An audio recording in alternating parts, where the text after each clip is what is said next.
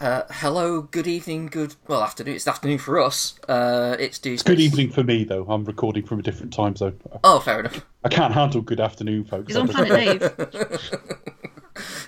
Uh, yes, it's twelve o'clock at night. Uh, no, sorry, it's um, it's uh, Do You Expect to Talk commentary time. So that's why yeah, it's me introducing. Uh, this was a bit. This wasn't planned uh, initially this week, but we decided to kind of return back to Bond because, well, it's been it's been a while just in general. It was your idea.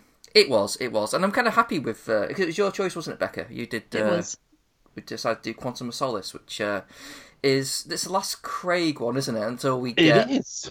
until we get No Time to Die, and then when we can probably Yeah, I do was that. about to say it's the last legacy, Craig, but then of course we've been going so long that Spectre wasn't. Spectre was, will be legacy. Spec- Spec is, that wasn't a legacy film when we first did it. That was it will new. be now. Uh, and it's now about what 16, 17 years old. Feels like it. yeah, Don't say that. yeah. I mean, yeah, it's it's it's, so it's almost as old as you know got to know at this point. Um, Ray Fiennes was in shorts in his school uniform in that one. Yeah. yes, uh, Instead of like just William, it'll be just Bond. yeah. Oh dear. Oh yes, uh, yeah. That, uh, So it's the last Craig one, which is it, it- it's it's the last Craig one, um, which is uh, Quantum of Solace. Until we get No Time to Die, which we'll do that at some point, I'm sure. It's not Um, the last Craig film, but it's the last Craig film that we'll have covered a commentary for. yes.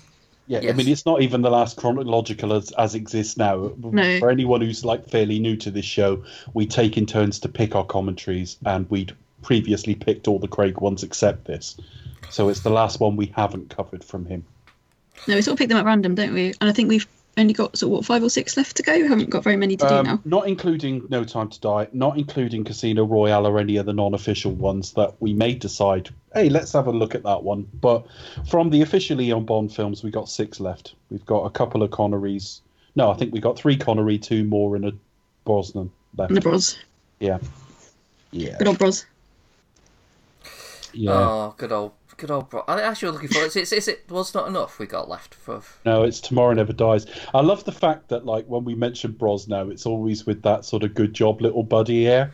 like, he, he's not that highly rated as Bond anymore. So when we mention Brosnan, it's like, oh, good old Bros. Good old Bros.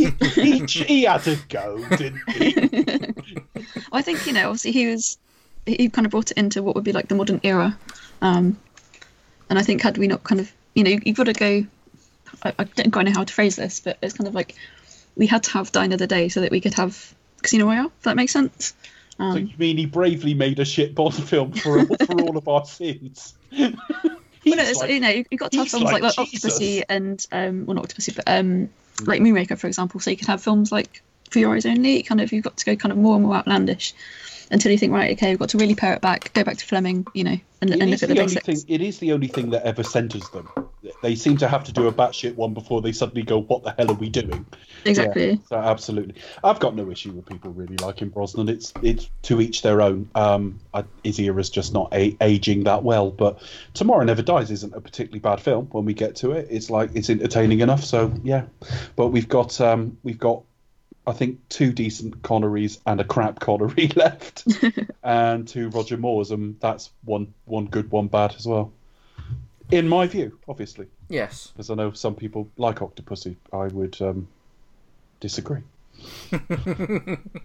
I don't know. It's uh, I'll be interested to do Octopussy with uh, Oh, I, I always Really? watch everything because with because an we might we might see your like you know your path into insanity in real time. Like Yeah, you're just like yeah. Then he suddenly start goes off with, mad. Well, I'm quite looking forward to this. Strangely enough, and two hours later, I feel it's alright. "Ah, fucking thinking." Yeah. uh, He's in a hot hair balloon for Q for I mean, fuck's sake. You know, like kind never, we never ridicule each other's opinions, but I saw Becca respond to something about Steven Berkoff last night and saying how great he was in the film, and I'm like, Well, we, no, are, what it was, we are it was watching a fabulously different fucking OTT films. performance. we are watching different films because he is like symptomatic of, of what's Only because I, I watched it recently, um, and I thought, well, this is ridiculous. But it just occurred to me that oh, I thought he was Right. not, not the best thing in it, but like his, you know, he gives a really fabulous OTT performance, and that's you know. But I might watch it again later on and be like, no, this is How crap. much did he pour down him before he started. It's just like, calm down. Um, he did deserve but Oscar. It, it was the uh, it, it was the uh, role that got him the, the villain in uh, Beverly Hills Cop. So which is There we are. Fantastic. that? in. yeah. Thank you. But it's completely the opposite. It's all like kind of icy and menacing. I, th- I, I think it's something to, yeah something to do with like his eyes as well. It's like he's got really He sort of just like looks blue crazy. eyes. He's got he's got great eyes. Yeah, Really piercing, definitely. That's why he is, you know, he, he, he commands that reputation that he has, you know, whether he's on stage or screen. And, you know, Well, the thing is, I prefer my, approach, I, really. pre- I prefer my Bond films really badly edited, so I've got no fucking idea what's going on. well, you're in luck. Um, and I, I like extras that are like crap as well. I was gonna say I'll be looking out some some like quality sweeping from. Quality sweeping. We will mention it when we get there. Quantum of Solace. Oh before my we gosh. start, then, just a reminder of where we are with it. I think Chris likes it most of the three of us. Becca likes it least, and I'm somewhere in the middle. I think there's a good film in here, but I just think um, writers' strike, rushed, um, incompetently edited, the most Bourne influenced of any of the Bond films um, of the Craig era. They always say, "Oh, he's he's the Bourne Bond." I don't agree with that, generally speaking, but certainly if you're going to make the case, you'd make it with this one. Um, but I think Becca struggles with it, and Chris is actually quite a defender of it. Would that be about fair? Yeah, I mean, obviously, I, I'm aware of its failings to degree, but I think in in the broad, sorry, I was going to say in the broad spectre of things, um, in the full spectrum of things. uh, yeah, quite, yeah. No, no, no, no. in, you know, in, in, in the, the quantum of a whole, um, I would, um, Um, uh, yeah, uh, sinkhole.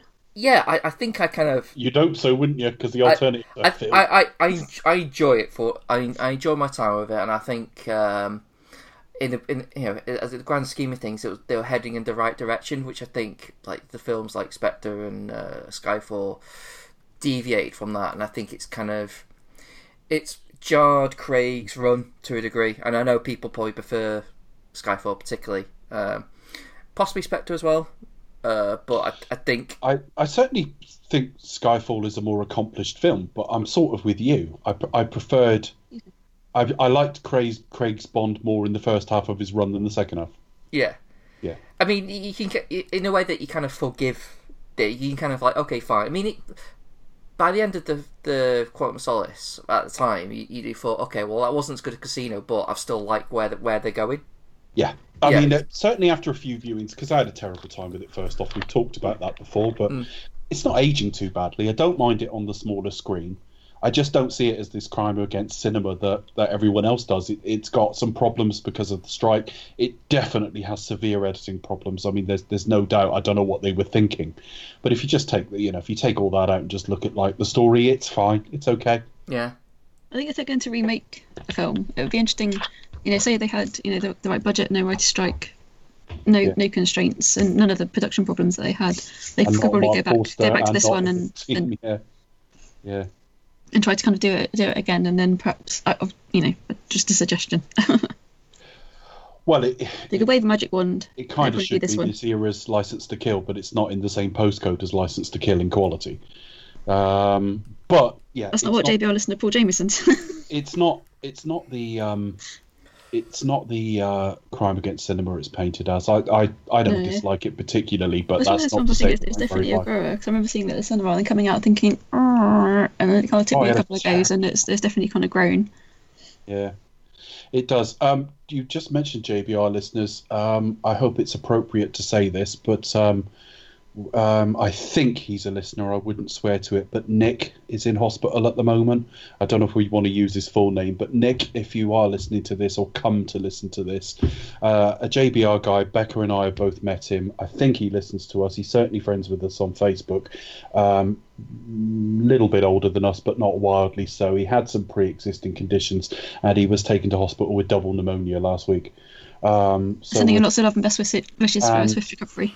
Suspected coronavirus. We'll find out what the truth of that was in a few days. He is in the at-risk category, um, and he's a little bit touch and go at the moment. So we just want to send our best regards. If you get to the point that you're well enough to hear this, Nick, we're we're delighted you got through it. Lots of love to you. Yeah. Oh, best of luck, Nick. Yeah. Yeah. So, Okay. Yep. so with that, shall we watch um, a very average noughties Bond film? Yeah. Naughties. But sti- still not the. f- Yeah. Yeah, it's it's one one of the three they they released in this decade. I know. God, imagine. We're quite lucky to get decade- three in a decade. Can you imagine? Imagine having a decade less than that. eh? um, Thing of the past now. particularly as you completely rebooted in the middle of the decade and stuff, and rushed. The th- anyway, um, yeah, it's not the worst film of its decade though. This is not as bad as Die Another Day. It just isn't. Anyway, Chris, take it away. Okay, so on three, I will press play. Um, so I'll be ready. Yep, Yeah, I'm on play. Okay, uh, one, two, three, and play. And away we go. We can see the the lion roaring. Leo. He's just starting to roar now. Yeah. Yeah, Uh, very we're, we're both on sort of we're both on online versions, me and Chris. So you may be a split second behind just because of the mechanisms of Blu-rays, but I'm You sure hear you it going, can figure it out. We're Especially just 'cause seeing the so old. Columbia. We're just seeing the Columbia logo now. Yeah. And the word Columbia appears now. So that's Mm. that's to give you some idea. I like the um the credits. So that, like if you've got the, the DVD or Blu-ray version, um the credits are completely different. Especially if you've got I don't know about the most recent anniversary. Do you mean the release. menu page? The- yeah, the menu page. Sorry. Um, obviously it's it's in the style of um what we come see later on in the film, but It's it, in, in the, end of it, in the box set version, it doesn't match any others. It stands out on its own. Although I have to admit, um, I find the Bond menus from the Bond 50 box set cheesy as fuck. Yeah, they are very cheesy. I've who's never that, who's liked them. I don't who's like that this man? Who's he meant to be? I don't know. He's not Bond, who is he? I've always he like imagined it, it's like the chef James Martin or something because he did date Barbara Broccoli for a while. It's a Oh, slightly true, yeah. overweight bloke with bouffant hair, and I mean slightly overweight, not a lot. Um, it, I just He find does it fancy himself as a bit of a Bond figure. I don't know this this whole interacting with the fan base like we are actually spies ourselves. I find a bit juvenile, but to each their own. Having said that, although I'm I wouldn't have done it myself. JBR referring to all their members as agents and stuff is just a bit of fun. I'm okay. But it's generally, generally the fan base interact with us like like you know we all want to be James Bond, and it's like oh fucking grow up. I'm in my forties.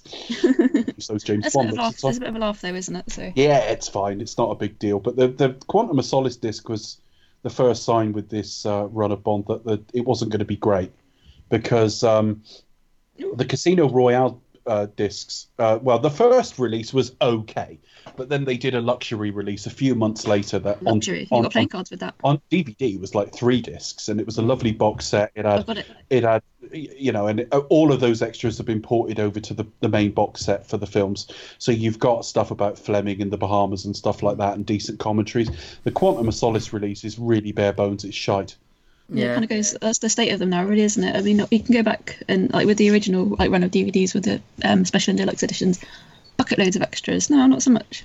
Especially when like because you hear like there's like loads of well there's there is there are deleted footage in a film and you think oh, I wonder what that footage is and you think be yeah interesting to well know. particularly the supposed last scene of this Mm. film yeah um there's one shot in this i quite like this sequence now i know it very well first off i struggled with it a little bit but i, I like the music on this sequence and the Mm. cut to it Mm. I'd rather have the gun barrel at every cost, but if you're going to leave it out, the transition here was nice. Yeah. But the very last shot before he goes to Sienna, which is Bond shooting in a moment, is just quintessential Craig. Just the way he moves, I love. Oh yeah, definitely. He's got a real Sa- economy of movement. Mm. I mean, he's just sat in a car seat, but there's Mm. just something about him, his eyes, the way he's, he frames his features that's just You can perfect. tell he's focused Mm. yeah, th- just just kind of like the rigidness of his driving as well. It's like and a really um, you know amazing suit as well. Yeah. You just think what? Death. Roger would be like uh, Jackie Chan in the sec- was it the second Cannonball Run or something? He'd be sat watching like the Green Door on his video.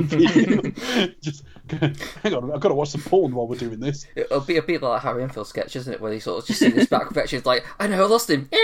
One of our, one of our teams, uh, one of our teams at work, um, who loosely work with us, have an Italian working for them. And I was chatting to him the other day, he or the other day, it was weeks ago, but he was talking about Bond, and he, he turned out to be a fan. And we were talking about Italy and northern Italy and different things.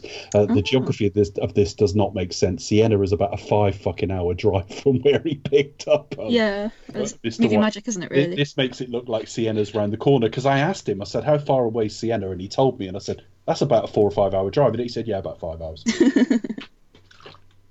the number of people who went, "I love that line. It's time to get out," and it's like, really? Why? I was so. Well, that's, that's the magic of movie making, though, isn't it? You can make something that, that's actually like ten, you know, five, six hours Yeah, in a in an instant. So yeah. I mean, they've they've used it for the visual, and Sienna's a lovely looking town. I was really disappointed by this um, title sequence. I don't know about you guys. Mm, I think it's because it's not Daniel Kleinman. It just seemed like they had no ideas. Like who who is who who are these people? I mean, they are you know an amazing creative force, but I think for the majority of fans, it's because it's not Daniel Kleinman. So people are like, wow, what the fuck is? Even, even the font's wrong, in it. I mean, I know if you watch a Bond film now and then watch one during the Roger era, the font is different, but they seem to change over time by era. This was suddenly quite jarring. Mm, I think because it is it is so different to not what we're used to. Um, Plus, him walking around like that with his gun already up, it makes him look lost. It does look like But Craig's he's lost in the desert. Is- Am I is in he the right lost? fucking place here? Well, actually, when you when you think about it, it does kind of fit in because he is essentially lost in the desert, having to navigate his way, literally trying to find that quantum of solace. Uh, you know, after having lost lost Vesper.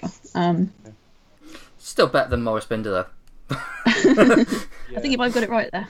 With Maurice Binder, he did the gun barrel, so he's got um. Well, you, you, you've got that. Um, he's you've got in- that he's tribute to Bond Maurice Binder history, as well. yeah. He's in Bond history justifiably so, but I don't think his sequences have aged at all well. But a lot of that is uh, Daniel Kleinman just raised the bar. It's as simple as that. Some of that is he has tools at his disposal that Binder didn't have. But how many sequences have we talked about now on commentaries where we go, what is there a theme to this? Is there a point? He's just got women sort of spinning round against the black. Hello, Mr. Terry Bamber. Yeah, Um, Terry Bamber.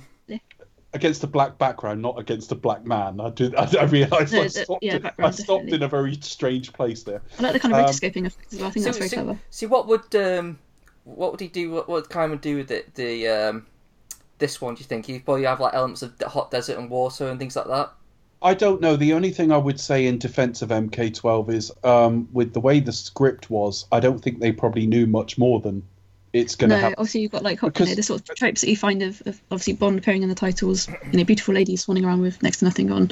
Um, you've got the you know the the motif of, of the globe as well. Obviously trying to get to control like the global water supply. Mm. Um, desert and kind of obviously lack of water is, is a big theme as well. Um, But So yeah, I think I'm- they, they were just go, probably going on like the bare bones of the fact. I'm literally just trying to pick together the threads. I don't think they had very much to go on. No. Dan, Would Daniel Kleinman have done a better job? Almost certainly, because he would have tried to. He's just good at what he does. I think to be fair, Um, we were spoiled with Casino. I mean, obviously the credits all, all the way through um, Brosnan era, were good fun. But Casino Royale was probably, just my personal opinion, it's probably the best Oh. credit sequence we've had in a long, long time, and certainly the prettiest. Um, and I think that kind of set the bar fantastically high. I Um, and don't know where they could probably replaced top him. that. I, I, don't- I can't I can't I don't understand Eon because sometimes they seem totally in control and overrule uh, you know their their directors with stuff and then other times they just indulge everything. Mendes clearly got indulged to do whatever he wanted. And I just think, you know, Marc Forster comes to me as Eon Productions and says, I want to replace Daniel Kleinman with this team. I would immediately say politely, fuck off you know, I'm sorry, we, we, we have we have the best in the business, and we he's totally on brand. And did you happen to see what he did last time out? I will say I do- like that uh, that closing shot where he, he fires a gun and he just follows the bullet. Yeah, no, I like. Yeah, that. that's pretty cool. It's aged that- fairly yeah. well. I think it, it's not as bad as we're making it sound. It's aged fairly well, but when it started, it looked Mm. awful. And when I first saw it, it was like you followed Casino Royale with this. Um, but there how, you go. Look how young Craig looks. Yeah, they, yeah. I, I, I, I always He's love how 20 years older now. I always love how he just casually just sort of takes a photo, and put it in his pocket. yeah. I had one of those phones.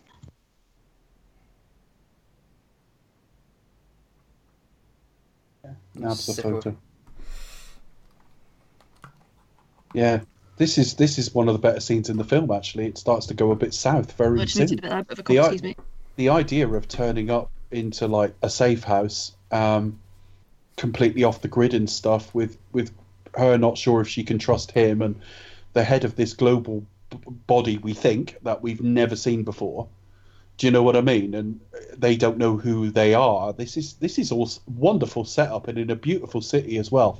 The fact that they fluff what's coming to a degree is is actually such a shame. No, it's a bit difficult, isn't it? Because obviously you had the sort of the legal battle going on in the background as well. So there's an, an there's an element of kind of trying to stop that gap before you can get to what would eventually become Spectre. Um, Yeah, but I mean, there are there are ways to transition from one to the other. But this is really isn't a comment on Spectre at the moment. Oh, we're watching- no. We think White is probably the head of this body. The fact that we don't know for certain doesn't really matter because but it's interesting to build up his character. characters Though. don't know. Yeah, but this is about to go really badly south in an editing perspective. Florists use that expression. Do they? Well, no, I think um, Jesper Christensen is um, Christensen even um, is fantastic in the role. And he's definitely kind of one of the iconic characters for sure. Yeah, and we we ended up seeing relatively little of him, you know, as a result of them moving away from this whole quantum thing. But it makes quite an impact. Yeah, I agree. We got to go to his house as well. That well, not actually go to his house, but you can kind of you can see outside What are you it. doing visiting me? I'm an actor for fuck's sake. What makes I guess we're, we're just going to pop up for tea. You mean you went to Lake Como? Yes, we did. We did a, a little sail past. It was good fun. Um, I think it's lots of different flats, and maybe some might be like holiday There, lets. there, look. It's a beautiful building. That totally looked like Judi Dench was shot. I mean, that's It really did. crap. we don't know if White's dead. It's just, it's a It's, mess. yeah, it's all going on, and you've got And the chaos of the now you're going to have two guys chase each other. Well, not chase each other. One chases the other, but they look so similar at the speed this is edited at that you can't really tell who's who after fucking. No. I like the idea. I like. The, I mean, this is really doubling down on a much, much more physical bond, and that's not a bad thing. But you, you really feel like the viscerality. I don't know the kind of the, the toughness of the chase of how difficult it is for him to kind of to tra- track down his prey. I mean, I do like the momentum of it. Like, you know, we start off with like quite a a fast chase scene, Mm. and, and then we've got have, have a, a bit of you know, ex- you know, set up, plot set up, and now we're straight into like a, you know, quite surprise mm. and Yeah, you know, fast-paced yeah. action scene. Yeah, so it's moving but, I mean, forward there really was a well. point in this where I sort of gave up because they get out into the crowd in a minute, and haphazard stuff covered this. That they get into the crowd, Oh yeah, and you'll see a shot where somewhat something it, when you break it down by shot, it doesn't make any sense. Someone appears to get shot, and they're not in the next, and then very not. Yeah, shot, and then they're not there, and, and and it's all it's an absolute mess. And somewhere around here, it was jerking around. I couldn't tell where anyone fucking was, and I I stopped caring. I I. I, it's off-putting, isn't it? It is off-putting. it's really off-putting. It's not so bad on the small screen now. I've just watched it replayed. It's not actually that bad. But on the big screen, Oh, opening night, you've never seen this before. This Oh, just fucking lost me completely.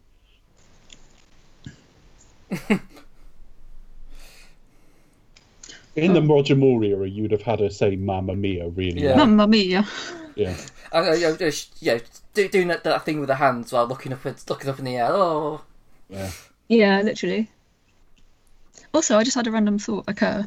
I mean, certainly in the Craig era as well, you kind of really feel the, the physicality of Yeah. of it and there, him as looks back into the wall. Yeah. Exactly. I mean, so the first, you know, the sort of, especially in, the, in this his run of films as well, you kind of, you know, rarely in the Bond movies do you see blood, for example, or do you see Bond get dirty or kind of, you know, but here, like, oh, he's got nosebleed, suits trashed, you know, he's mm. Oh, I had like quite, that. quite a difficult time. But this is very Bourne because when I think of the Bourne series, I do think of him leaping across rooftops and things like that. exactly, like he does now. Um, and I just think it just annoys me about Eon. Uh, Not everything they do is bad. I'm not knocking them overall, but this this whole following trends thing. You, you are the James Bond series. You are now trying to copy a series that takes fucking less money than you do anyway.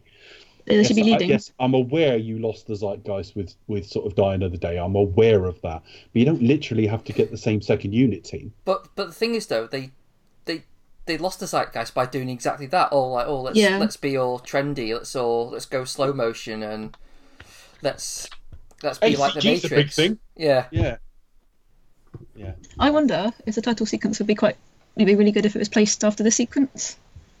Did we have the title sequence too soon? Well, I mentioned haphazard stuff. He made that argument. He reckoned he, th- he thought this should be a version of the gun barrel shot. Yeah, I think Wouldn't that'd be really cool. that. I what I, I Depends how he shoots him. I don't want to see Bond in the middle of a gun barrel where it's Well, no, that, no, we, we've seen that already, haven't we? So lots of it. Don't want to see that. It needed to be a gun. I don't know.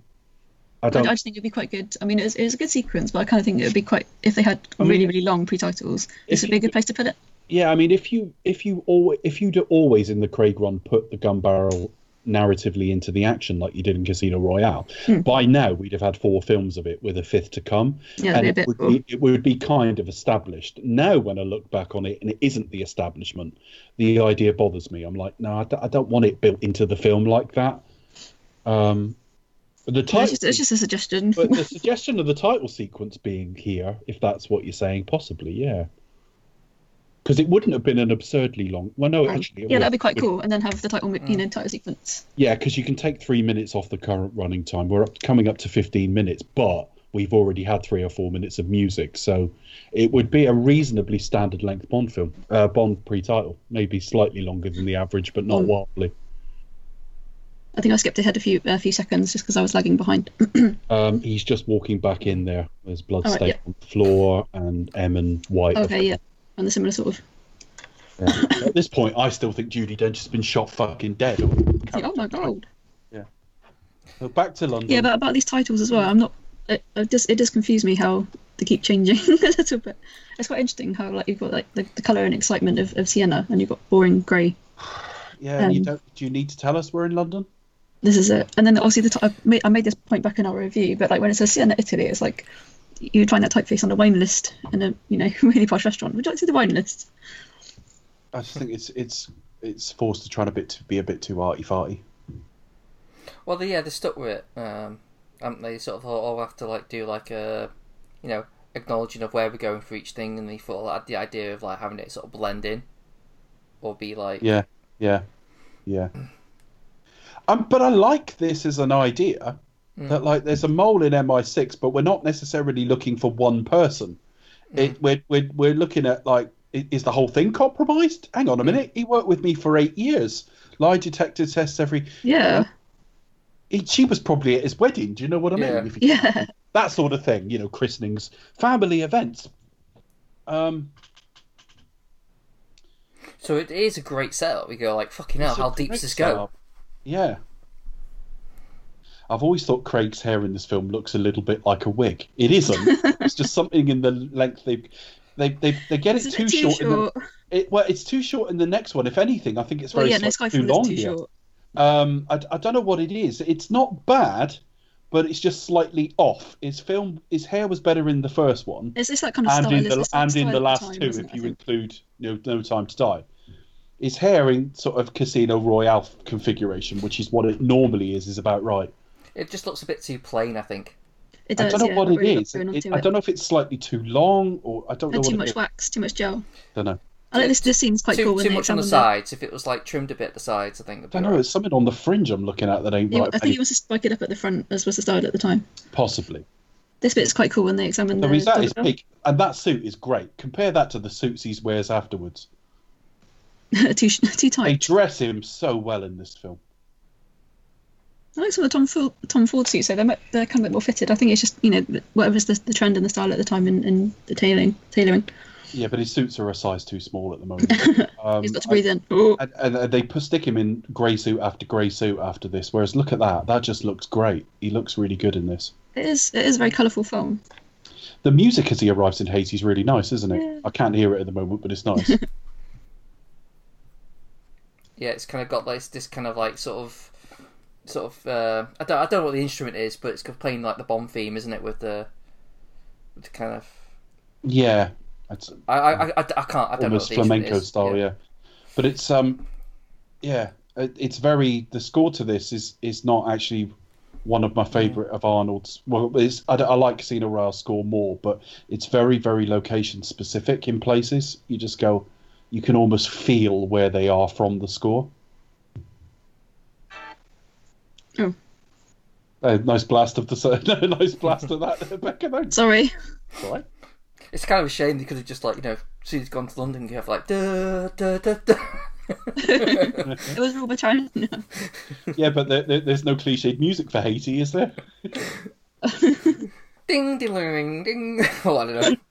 yeah, if, if it was like I don't know, 1960s Japan or something like that. It is quite action It is- heavy though. It's tricky. It is tricky because you're trying to capture. Well, I the like flavour, this as well. You know. This is way better than the fist fights in the films that follow as well. And a lot of people who don't like this film had a problem with the fact that Bond's such a killer here, but he's not. He, I've, I've always sort of seen Bond a bit like that anyway. Well, yeah, I- I, mean I that, that, really that's that's who he is. He's very much like gets him. This, is- this is like one of like the dirtiest films. Like he really does get his hands dirty. Yeah, and I like this. He's sort of caught him in the neck. I don't even know if he really sort of meant to do that, but now he's just got to wait for him to bleed out. It's quite kind of brutal. No, like the there's- brutal aspects of his job. Has he stabbed him in the leg as well? Well, he was holding his neck, so I thought Yeah. it was his neck where he He's- bled out. There's not a lot of blood there, but that's the PG 13 probably. Yeah, I wonder if there's like a hard 18 rating. 'Cause he's probably It's just. Where you see a little bit, but Yeah, it's just the point that like it's just part of the job. You cannot get emotionally involved in it. It's not that he seeks killing, although if he does have an arc in this film, it's that he's he's learning that like um, killing is quite often that's my that's the Michael G. Wilson character cameo in this film. He sat behind him. yeah, reading. there he is reading the paper. Um, I don't mind those sorts of cameos. We we we disagree on some of the other ones. no Consider him slimed. Yeah, fuck off. Consider yourself shite at this. Keep your mouth shut and we'll let it go. Or as, I think as he gets older, his cameos aren't as much. No, and in fact, the seems to way like the, the Brosnan the- era that he kind the of way made. the way Spectre was edited, uh, not Spectre, Skyfall was edited, we lost part of his cameo anyway. It's when Judi Dench is looking at the um, uh, uh, coffins, isn't it? Yeah, All draped in the flag.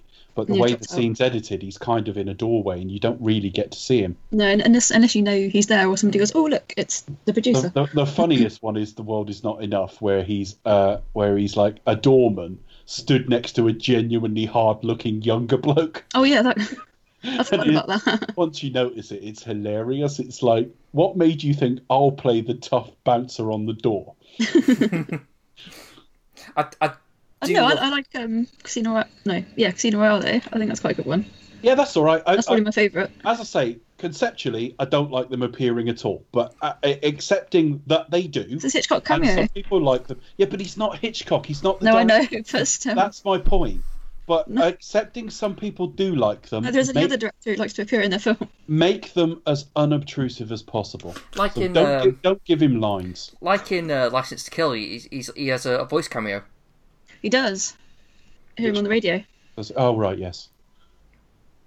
So I, I I do like this aspect of Bond of him just basically just sort of like just Making Just- up as he goes along. yeah, just kind of like just Let's see getting where this involved. takes me. Yeah, Follow this lead, see where it goes. And he kind of does do that in some of the books to a degree, in that he's he's somewhere and he's just waiting. He's just watching the world and waiting for like information to re- reveal Mm. itself. We know they're going to be a little bit more action heavy on big screen. The idea that he's some big, Mm. muscled, rough bruiser. He's toned, but there he is, like fully dressed. Look, he's Yeah. not bulk. He's not bulky at all. He's bulkier than Brosnan, but Brosnan But- was probably the slightest Bond. but he's kind of like he's getting involved in the action, but figurines, but getting information. So he obviously knows like well, they don't know what I look like. I don't have a problem with the characterization of Bond in this. Bear in mind, he's still very early era Yeah. Bond as well, anyway. Um, What is that gadget that they have? It never really caught on. What one? What are you on about? the gadget that. Um, What he's got in his hand there? yeah, I don't know. sort of like a PDA sort of thing. It never really caught on. I, I think it's probably a handheld Atari, and he's just pretending to talk to Bond. Hello. You're playing Space Invaders, aren't you? No, no, no. I'm chatting No, to no, our playing. Gallagher. Hey, we're getting close to the. Uh, we're getting Uh, close to the. Here's your main the- henchman, Elvis. Yeah. Good old Again, Elvis. I have to think, uh, whatever the flaws of the writers on this series, I think if they'd done several passes, they might have been able to look at it and go, "This isn't working," and like retool Elvis a bit. Yeah. Um, You think we're missing like a proper decent henchman, like proper like Well, if you think about it, the main villain isn't. I mean, you know, he's he, he doesn't fight. He's not particularly well. Uh, Matthew Amalric is, is very creepy, but he's one of the most understated villains, I think, especially of the Craig era. yes. And I- I think um, Elvis. So I'm struggling to remember names. Um, Elvis as a henchman kind of really goes with that. I mean, he's not. he's kind of a joke, really. He just yeah, gets he's, shat he's on a every bit of a joke henchman. A um, bit of comedy, you know, light relief. He's not that effective. Um, should probably be at home with his mum. I do think if you're gonna have a Matthew Amalric figure as the main villain, you you do counterbalance it with somebody a bit more physical. Yeah, You know, they, they did that. I mean, and we know it's not a favourite of mine, but they did that in Octopussy and stuff like that. When you tend to get a slightly creepier villain, you you tend to counter uh, counterbalance with a little bit of brute force. Um, maybe that would be cliched. They're trying to do something different, and I don't mind. Hinx no, was I think it's because like yeah, Matthew Amalric, he's like yeah. he's not that kind of physical villain. He's more kind of No. psychological. He'll kind of get under your skin or try to. Whereas Silver is like an ex-agent and can do the physical stuff, so you don't need to counterbalance him in the No, same. exactly. I he's fe- think- physical and he's got the the um, mental prowess to go with it. I think Hinx has been the big wasted opportunity of the Craig era. I kind of hope he's going to pop up in No Time to Die, but I don't think he will. Well, I guess it's possible. I mean, given Blofeld's in it, but We shall see. yeah. Anyway, during during these Haiti scenes, let's look out for that guy who can't sweep. Well, it's either now or we've just missed it. Because Bond is watching all this, isn't he? From across the way, and there's a dude sweeping. Yeah. For anyone That's who's really never bad. seen this, we, we're going to get a shot of Craig looking sort of off to Checking off, his phone. off the screen, sort of sat on a bike, and there's a guy behind him who's a road sweeper. But he's obviously been told to mime road sweeping and has taken it rather literally. He doesn't even put his brush to the floor. It's He doesn't make contact with the ground. He's air brushing, not air Literally. brushing, air brushing. Like, literally. Yeah, and I, I don't get it. But then, like, if you, I didn't spot it originally, so I can understand why they didn't spot it in the edit actually, because your eyes are on Craig at that point. I, I can see what they're trying to do with Camille in this story, but um, first off, um, Kurylenko has aged really well in that I think she looks much better now than she did in this film. Oh, okay. Um, but um, I, I don't find the Camille story that interesting. I, I think I think they're trying to do some sort of parallel with Bond, but this is meant to be just mm. Bond's story. So when they start going on about what Medrano did to her family, I'm like, I can see what you're trying to do, there he is. There he is. but I don't care. We might be in a different place, Becca. Oh yeah, I got him. Yeah, he There is. it is. There, there it is. Oh yeah, I'm a bit behind. I'm a bit ahead. Sorry. I'll pause it for a bit. Right, target confirmed. Tracking Elvis on the phone. You've reached. Oh, okay. Yeah, I'm with you now. Okay, that's it. Yeah. Glad you put a bit of fear on him there, Elvis. Pay attention. I always think like General Medrano looks like he should be singing like he should be like Rene and Rene and When's his album coming out? Yeah, he should be like Save Your Love. Mm. So I, I, I, uh. I think I do like the villains. I mean, I do agree that there needs to be like a decent henchman who looks, who gives him a gives Bond a bit of a fight later on. But Yeah, because at the end he's having a fist fight Yeah. with this guy, and it's like, well, that's a bit one-sided with the most physical Bond we've had since Lazenby. but I always like the um, I, I always like the uh, the sort of the villain's sort of plan and goals. I just think it's that's very much more of a modern take of the uh, of like a Bond Yeah, I villain. mean, it has to. It has to. It, does have to move with the times. You you can't just have, and then we're going to repopulate the Earth, and you know, I, there's probably room for some of those bigger plots, but yeah, I can see what they've been trying to do with the Craig era. It's been a qualified success so far. Bits of it aren't working, bits do. I didn't have a problem with it in theory, and certainly when he was announced after like Diving Bell and the Butterfly, I, I didn't think he was at all a bad choice. But then I watched the film and I got no real sense of threat off him at all. And then the film ends after a load of jarring action sequences that made no sense. Uh, with him having a fist fight with, as I say, the most physical Bond since Lazenby, and it's like, well, it, it, physically, if this was Roger Moore or Pierce Brosnan, it would still be one-sided because Bond is. You've got to accept he's good at fighting whoever's playing him, but it would visually look a little bit better. But you know, it, it's like it's like putting him up against a Lazenby. It doesn't work.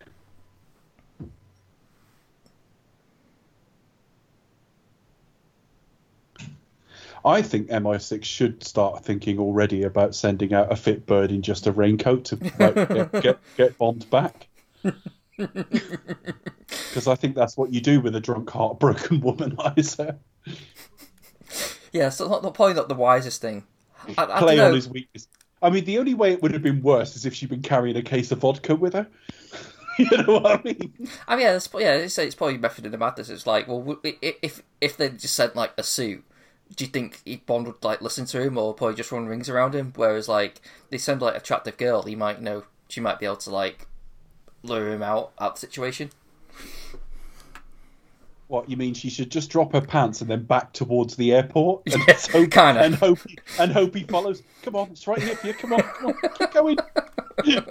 back onto a plane. The next thing you know is, hang on, I'm in London.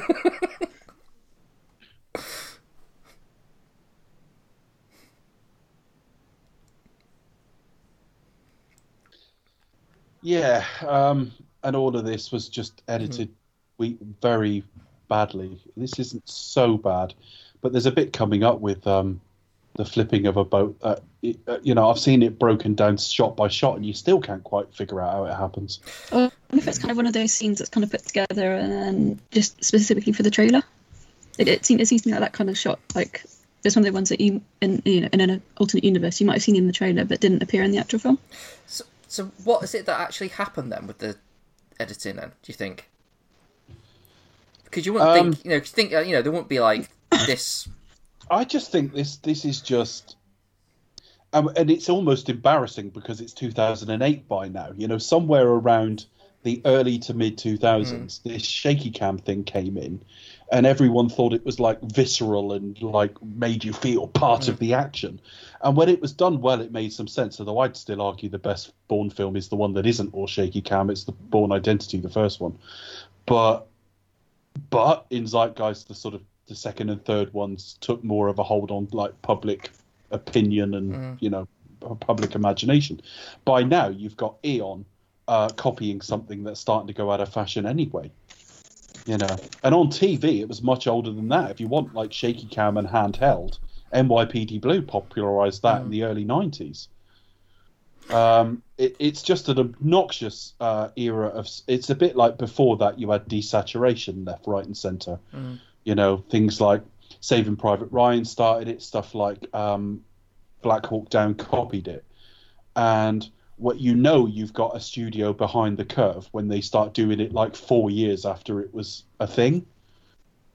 Um, so yeah, I don't like that. It, it, it, you know, there was a little bit of that in in the Iceland part of Die Another Day, and I just think I just wish they'd had more confidence in their in their product. They are the third or fourth, you know, most popular franchise of all time in terms of public reach. It's probably arguably, you know, all time. It's probably arguably only behind Star Wars, although maybe you could ar- argue Marvel. Things like the Fast franchise now, but who knows how many years or decades that will or won't last. Um, this this is this is an iconic prestige product, and so to watch them constantly copying trends pisses me off. It's something that's going to continue to be exported globally as well. So they It- kind of have to really be at the forefront of trends rather than get behind them. But they've been doing it ever since like Live and Let Die, really, haven't They they? started that trend. Mm. It, it's annoying because like you think after after Casino Royale, which got it right in terms of like I mean, tone even tone then, and style. the parkour thing was copying trends. The saving grace of it was it was really good. Yeah. So you think But, they yeah. carried on with that sort of style, you know? I mean, it's a bit of a rush anyway. Bear in mind, they they are sort of making it up as they go along on the set of this. There was, I think, the thing with the shaky cam is, I think a lot of lot of like action films copied it because it was a lot easier, especially when it came to like um, actors who were not necessarily stuntmen. So it was a lot easier to kind of cut around the edges. Shake it around. If we shake the camera around, you'll then- just um, yeah, you'll shake just it around. This makes sense, and they're good at it. Fast, fast cut edit, and then you can kind of a lot easier rather than like say do it, do it like say John Wick had done it. But it's the bit. It, and it's got the your bit- actors training for but three it months. is what it is one apart from the every mission being personal thing it is the biggest indicator of the era of film you're watching Hmm. um, and it's not dating very well at all some of it is i mean he still looks the part doesn't he and Hmm. the suits he wears they haven't particularly gone out of fashion yet in the 12 No, it years still looks good. yeah. And again, he's still trying to figure it out as he goes along. I, I like kind of. I'm not so so much a fan of him going rogue because it's been done to death. But the idea of you don't have the full picture, so just keep going and see what occurs. I And like. he's following that lead, isn't he? So Yeah. Well, yeah, but it's a good way of doing like fo- following a plot. So it's almost like a semi-detective story, while at the same time maintaining action scenes where he's just sort of like Yeah. you go in, you get into scrapes, you find yeah, out and something. then you don't and you don't have to compromise. Then you Hmm. don't have to go. Well, it's not like the book where he's a detect, you know, de- try, a detective, or like fucking action films where it's all fighting. You can do both. You can fit the needs of the film. I never was sure about this redesign of MI6. Were you guys? It The does look, MI6 building. it does look. I mean, especially when you look at it like in comparison to the entire series, it does look a complete jar. Like, hang on, it looks completely different now. They were, di- and then next time completely it's going to look completely, completely different again. It threw away that uh, Judi Dench era M office, which was like an acceptable alternative to the Bernard Lee one that It was like out a nineties office. Yeah, I, if that had been like M's office from then on forever, it would just be it would be almost as iconic now because it would have been there just that long. I think I saw that. Did I saw that on? Um, might not have been Calvin. It might have been somebody else. But like every time, you know, basically got like three or four incarnations of the office e- each time, and it's like you can see where the money's going. Yeah, I mean the office she used through the Brosnan era was always the same. Sometimes the Yeah. desk was in a different position and stuff.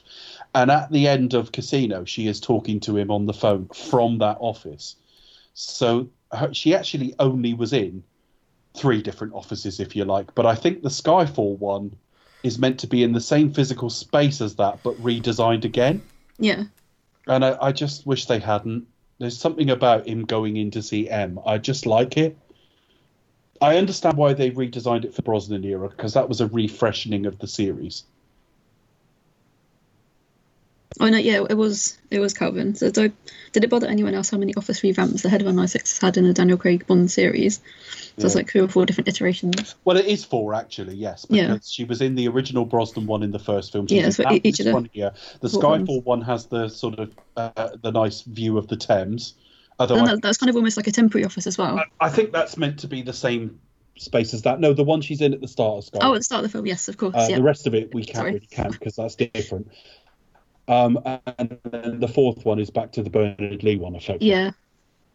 more or You less. can see, you can see where the money's going. The, the not a double door, which annoys me. And again, I think they had ideas around the Gregory Harbour. What's he called? Gregory Harbour? So have I got the right actor's name? David Hell, Harbour and Gregory David Harbour. confusing. That's what I'm getting. That's what it didn't sound. That's another character. David Harbour. Uh, they had ideas here, for Stranger Things but he gets a little bit and Hellboy. again, it's a bit wasted. There's there's something about they've infiltrated the CIA or they've misled the CIA. Jeffrey Wright not- is wasted in this film. he just sits there silently most of the time, doesn't he? Even later on, when he's at the party, he's just sitting there silently. Such a waste.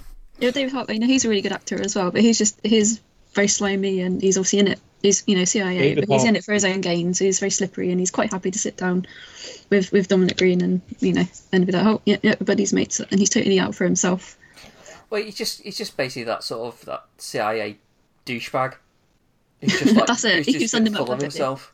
Um, yeah, like like Killer Fur or something. it's kind of um, it's the thing with uh, uh, I was going to say Lex Luthor there. no, it's not Lex Luthor at all. Uh, Leiter. Um, it's it is basically sort of set up to get him in in a more senior position uh, for future films. Yes, yeah, which So- then didn't use. Yeah, Uh, So he so he's sat there, kind of like sell, no selling the idea he doesn't like- want to be there at all because he's but like there there is a plot thread here that's a little bit underdeveloped, to, say the hmm. least, like a lot of the film. And it's a bit of a shame because you look at David Harbour and he's one of these actors that can do a bit of everything. I mean, he's playing a bit smarmy and slightly overweight here, but he's played ripped in other things. He hmm. can play comedic. He, he can do most things. In fact, looking at him here, all right, I know there's a ton of makeup. but You wouldn't immediately go, "Hang on a minute, that's Hellboy." You, hmm. you, you know what I mean? It, it, he is. He does sort of disappear into roles a little bit. So it was a bit of a waste. And you, you sat here watching it on first viewing, wondering why like Leiter's not saying anything and stuff like that. Bregenz hmm. Austria, that font is horrible. But there you go. It's too overthought. Actually, not Austria, is it? What filmed? No. No. but it's meant to be Bregenz Austria. So I think this film was just it's not only the writer's strike, I think had there been no writer's strike, I still think this film might have been slightly compromised because they just rushed it. They got um, Forster on board really, really late. because they were chasing Roger Michell and things like that first. Um, they were late with the script anyway before they had stopped, which seems to be a repeating theme of this era of Bond. And it was originally going to come out May 2008, which is like 18 months. Are you kidding? In this era, um, they would have still brought it out in November. And I just think, like, as much as I'd love these films every other year, there's something about the length of time they spend promoting the previous one and letting people go off and do some other things that if they tried to do it every other year now, I think they would look this rushed most more often than not. I mean, the last one. I mean, before this, when you look at two-year gaps, Die Another uh, Tomorrow Never Dies started really, really late. You know, they they were they were up they were under the gun on that one, and the world is not enough had some se- severely underdeveloped ideas in it. So maybe two years isn't realistic with the way Eon work. I still think it should be if you can stick, you know, three Captain America films out that quickly with you know two of them, well, all of them with the same writers, then it should be possible. But for whatever reason, it isn't, and I do do wonder if if this film would have ever been particularly good. Yeah, I mean, I, I, I always say it is possible to do two films. Sorry, two um, a film every I'm two t- yeah, years. before you go on, I'm just going to stress that I mean, given the way they work now, Yeah, that doesn't mean there isn't a way to do it. Sorry, Chris. yeah, no, because you can quite easily. I mean, it's like while while fil- while principal filming is happening, you know, you could be getting on and planning the next script, and then it's ready to go, and you get momentum with it. It's you know, it doesn't have to sort of like, you know, let let's focus all our efforts on on one film, and then and then sort of consider where we go next after after it's all done. You know, you can, you know, juggle things about because you know. You, Yeah, I mean, you've got your that- mainstay writers anyway. You've got like you know Purvis and Wade, and I don't know what they're doing. If they're always going to play on the physicality of the character going forward, and it's going to be one of the selling, Mm. not stunts in the same way as Mission Impossible, but your leading man is really physical. Therefore, you never cast anything analogous to, say, Roger Moore again. Um, then Mm. you can understand that the bonding question will likely want some kind of break thereafter. The idea that it's been getting on for five years is too much. I Yeah. saw an interview with him when he didn't come off as whining. I don't get this. He hates the role. I know the slash the wrist comments, but I've seen enough from Craig over the years. I think he genuinely enjoys it. But I think with the injuries he had on the set of Spectre and the issues that were going on there, he definitely found it really tough and mm. was debating whether he wanted to put his body through it again. There does come a point though where when he says four or five years, you have to say, well, okay for your last one, but that's not tenable.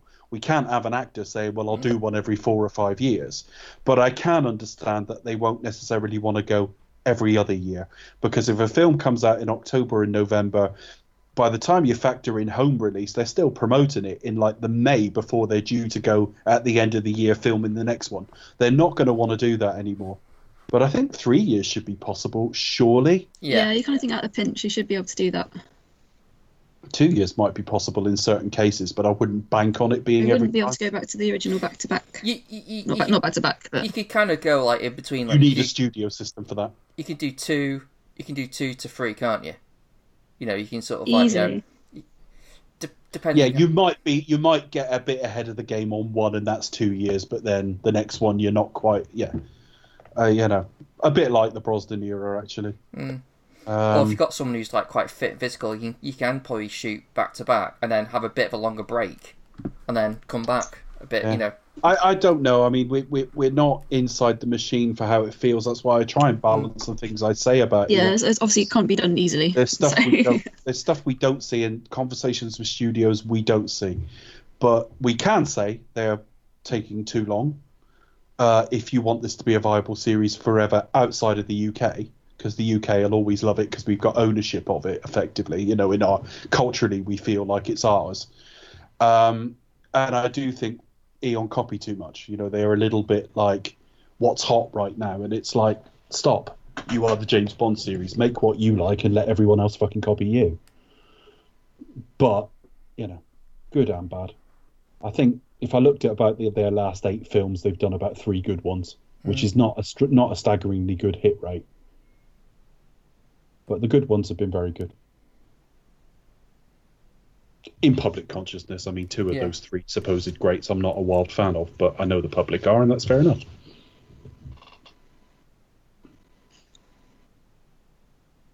Watching one of them tonight. I said I do like this whole scene as well. It's great. Which, which, which may almost makes, almost makes it a shame that you know Yeah. that it's, it's compromised Yeah. by because If if the if the tech had existed in Fleming's time, he could have written this. Mm. Do you agree, Becca? If the tech had, uh, if the technology existed to talk at distance and all the rest of it, this is very much the literary Bond could have done something like this. Yeah, you know, it's a convincing argument for sure. and the whole thing with the music just looks great. I mean, it goes into a bit.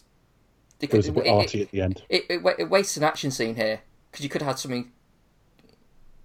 Yeah, the literary Bond wouldn't be doing all that. He wouldn't be fighting his way through. No, I think yeah, I think had we Hollywood- had the technology, I No. think But the actual bit where he's just observing and then You can- you can eventually kinda see calls, sort calls them out to get who they are, I could see a book version of that. yeah, I- I- it's probably something that Fleming could have could have created, or certainly one of the continuation authors as well. I mean, I quite like for me this scene is probably one of my most favourite in the film.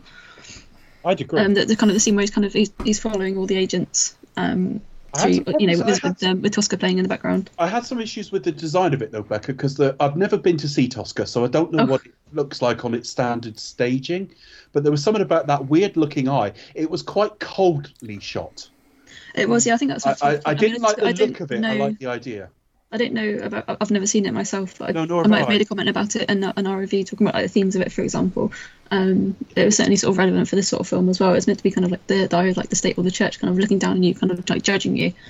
Um, and he's he's basically kind of playing God here, almost kind of like sort of like picking people off and going, you know, you guys should find a better place to meet.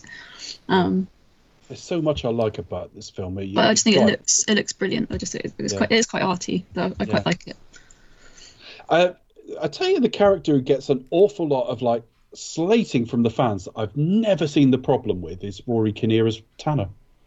Oh, I think he's great. You go on any Bond He's forum and they knock the shit out of him. Really? And I don't mean He's yeah, brilliant. yeah. What I want to say is that that's not the same complaint as there being too much of the MI6 crew.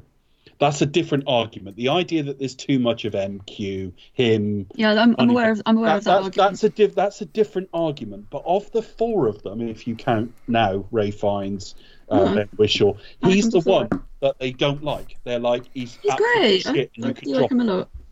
and I don't get it. But whatever he's, you know, whatever reason, he's really great. I saw, a produ- I probably mentioned this last time as well. I saw a production of Hamlet many years ago at Oh, yeah. Guildford, I think. Well, oh, in, in person, live, you mean? Yeah, uh, yeah, on on on stage. I kind of think it was in. Oh no, it might have been. Might not have been Guildford. Anyway, somewhere. Uh, no, there's a mistake. I tell a lie. Um, but anyway, it was. No, he's really good as Hamlet, and he was, he's funny as well. Um, and also, he's, you know, we know that from um, sort of Black Mirror and other sort of. Oh, what's the other one? Um, there's another series that he's done. Um, sure. I mean, when you say it, and he's got great comedic chops as well. If you say it and it'll, you know, I might remember it, but I, I can't off the top of my head. He was in the very first Black Mirror, which is the only one I've ever seen. Um, he, he was um, in the books. He's kind of a, he's Bond's only real friend, his closest friend, you know. Yeah, pretty and much. I, if you're gonna have the MI6 crew in it, I wish the literary series had played him not like Leiter, because Leiter's out in the field, but like if he was taking the odd call from Bill, not Yeah. Tanner, Bill, his friend Bill. At MI6 to find out some stuff under the table, I'd be all right with that. They I don't that's, play. that's what you know when, when you start calling them by their first names. I think that's kind of when that obviously you don't you know you have sort of Felix and Bill for example. Yeah. But then obviously we had you know Michael Kitchen in the um in the Brosnan era as well. But, no, I would I would agree. Play, they don't play up the connection between Bond and Tanner in the film series in quite the same way as the books, do they? No, In the books, they're close friends. yeah, As, exactly. You as close as Bond as ever gets to anyone. yeah. Here we don't really get a sense of that, but we still you know obviously the, the colleagues and they work a lot with each other, but Yeah. they kind of don't get a friendship uh, a just- sense of the friendship. Excuse me. I just remember him in the boat. He's getting to the door now. But I looked at him and thought, Christ, they're really playing up the Steve McQueen resemblance, aren't they? That's the look they were going for that, here. that, that, that could be fucking Thomas Crown Affair or something. Yeah, just something thought. You know, he probably would have been a better choice for Steve McQueen in um, uh, the uh, What's About Time in Hollywood. Guess he would. Although it might have been a bit distracting. It's Yeah. like, because it's James Bond. Do you know what I mean? Yeah. you can have him in other things, but just appearing as a cameo as a big star, it might be a bit distracting. But he's closer. I mean, of course, he's now older than McQueen was when he died, so it would be difficult to do him do any kind of retrospective with him. Well, they put But, Damian um, Lewis in a wig, didn't they? Kind of like a quite Uh, big wig. Yeah, but it was. I mean, he didn't particularly look like McQueen, but it was less distracting than had it been Daniel Craig. But um, certainly, there was talk a while, uh, years ago, it during his time as Bond, probably around here, of saying if they ever do a McQueen biopic, he would be perfect, and he would have been. But McQueen died at. He was either fifty or about to turn fifty, something like that. He was another one who sort of died of effectively asbestosis. He It's worked- horrible, isn't it? yeah, he worked with asbestos as a young guy, same as the principal in um, Breakfast Club. Yeah. You know, they they basically we saw two or three decades of them. They went too too young, and it turned out their death warrant had been signed before they were even public figures, because they they worked with it when they were very young. Asbestos is a horrible um, substance. It's where where I'm from. That's a naval port town, and I went to school with, with a couple of people whose fathers died of it because they were just working in the in the dockyard with open bags of asbestos. And it's a single exposure thing. You can work with it for a period of time and be all right, but literally it only takes one one of sort of exposure in the wrong way, and you're a time bomb. I always found Mathis's partner here a little bit like reminded me of Della in License to Kill. You think, yeah, she just want does she want a threesome or what? She seems to be very keen. She's very happy Bond is there. Put it that way. Yeah, it's always a bit odd, isn't it? You know, it's always just like, yeah, Bond, he just shags anyone. And, every- and no one seems to mind, even his mates. Glasses, um, sunglasses really suit him. I remember my dad went to see this with me, my late father. He loved Casino Royale. Went to see this, had a miserable time with it, and I must admit I did as well. But I was talking about the Steve McQueen resemblance and that scene, and he said I thought he looked a dickhead there, which I, which is just the way my dad used to talk. Honestly, um, imagine me at my nastiest about any film we've ever discussed, and that's my dad eighty five percent of the time. Um, I liked him, but he was really quite blunt about things. Um, but I actually like think- it is. I think lenses really fucking suit Daniel Craig sunglasses. They really do. But th- this scene here is what is is really emblematic of the problems with the film. That this is one of the this is Bond heartbroken after Vesper, and the one there's only a couple of times the film really gives us any room to breathe to like look at that in his internal state. He's not hammered because he's a drunk, although Bond is a borderline drunk. He's hammered because he's heartbroken. And the film just has one short scene here and another short scene when Mathis dies, and the rest of it is just ADHD. And I just mm. think, what a waste of an opportunity. So I remember when we did the, the, the review and I cut a trailer for it, I used that song that was also used in Notting Hill, How Do You Mend a Broken Heart? And it's just, that should be what this film is, and it's just not really. Does that make any sense? Yeah. Yeah, I Yeah. see what you mean. Because it's, it's rather than have something like sort of quite deep and meaningful, you've got, you know, in- basically the ingredients for, uh, for, for a touch on it briefly. Yeah, it's like, what did you make it with? I don't think you can get Kina Lillet anymore anyway. I don't think you can physically make that drink if you want to. Becky, you might know that. Do you? Have you seen the same stuff as me? You cannot get every agre- ingredient that's in a Vesper now. Um, I think Kina Lillet might be banned or just not made anymore. no, you can still buy it. Um, I think you might have to probably buy it online. Um, you probably can't get the same ingredients, but you can probably get like version, you know, more modern versions. Oh yeah, you them. can get something similar. I'm not saying that. Yeah, but no, I, I have actually bought. I remember. Oh god, when was it? I think I think it's probably when um, Casino Royale came out. I went to wine shop and bought a bottle. I was like, "Excuse me, do you have this really old wine?" And actually, they did. So I managed to buy some.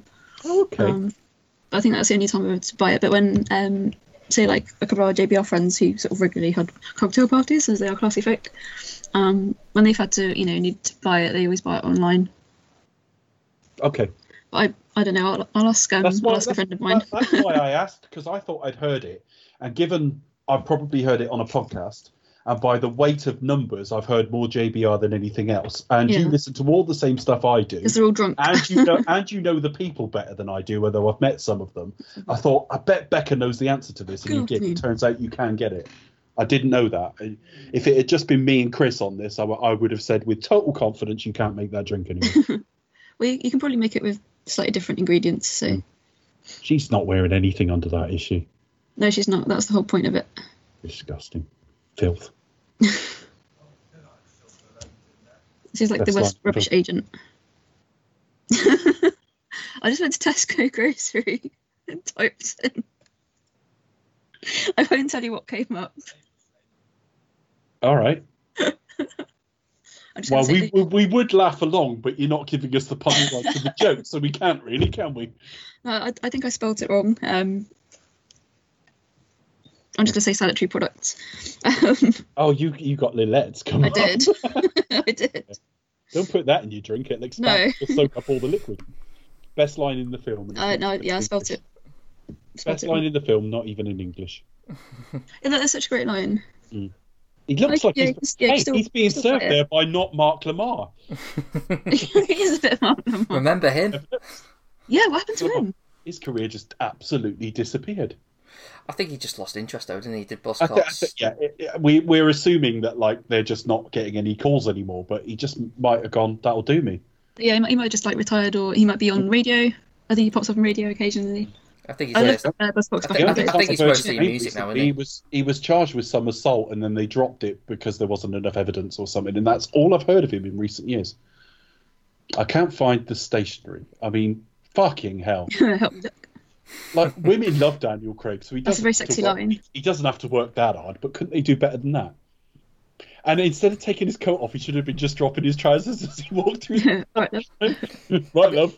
I mean, she does look great though, doesn't she? But it's it's odd how she like turns up dressed as a stripper Chris, gram. it's, Chris, it's not appropriate for the weather. It's not rain. you should take it off. Well, we actually. I feel a bit sad for, for Fields. I really do. Why? Do you think she's a bit wasted? Well, yeah, obviously, you know, Gemma Arterton, she's a great actress.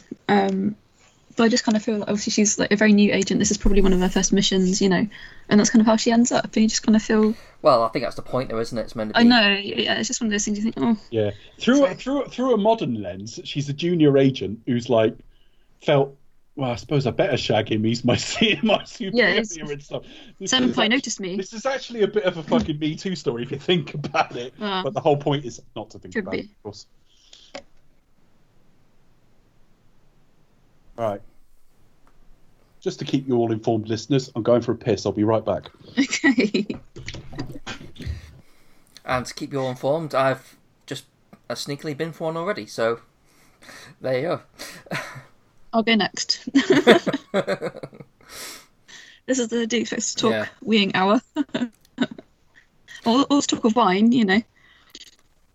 Yeah, so like you know, Bond's charmed the pants of um, Strawberry Fields, which I'm, Strawberry which Fields I'm not. I'm not really convinced that was like particularly good gag to begin with. It's like, oh, you know, we, you know, it's it's just Fields, and then you find out in the credits the name Strawberry. In the credits, the Fields. name's Strawberry. But I, you know, is is that really a particularly good gag if you think about it? It's like, oh, I don't know, should we should we be clever? And it just, well, I don't know. Is is it worth it? Are there any other kind of like Beatles song related, you know, gags running throughout the film? Probably not. It'd be good if it was part of a thread, but I don't know. Which joke is this?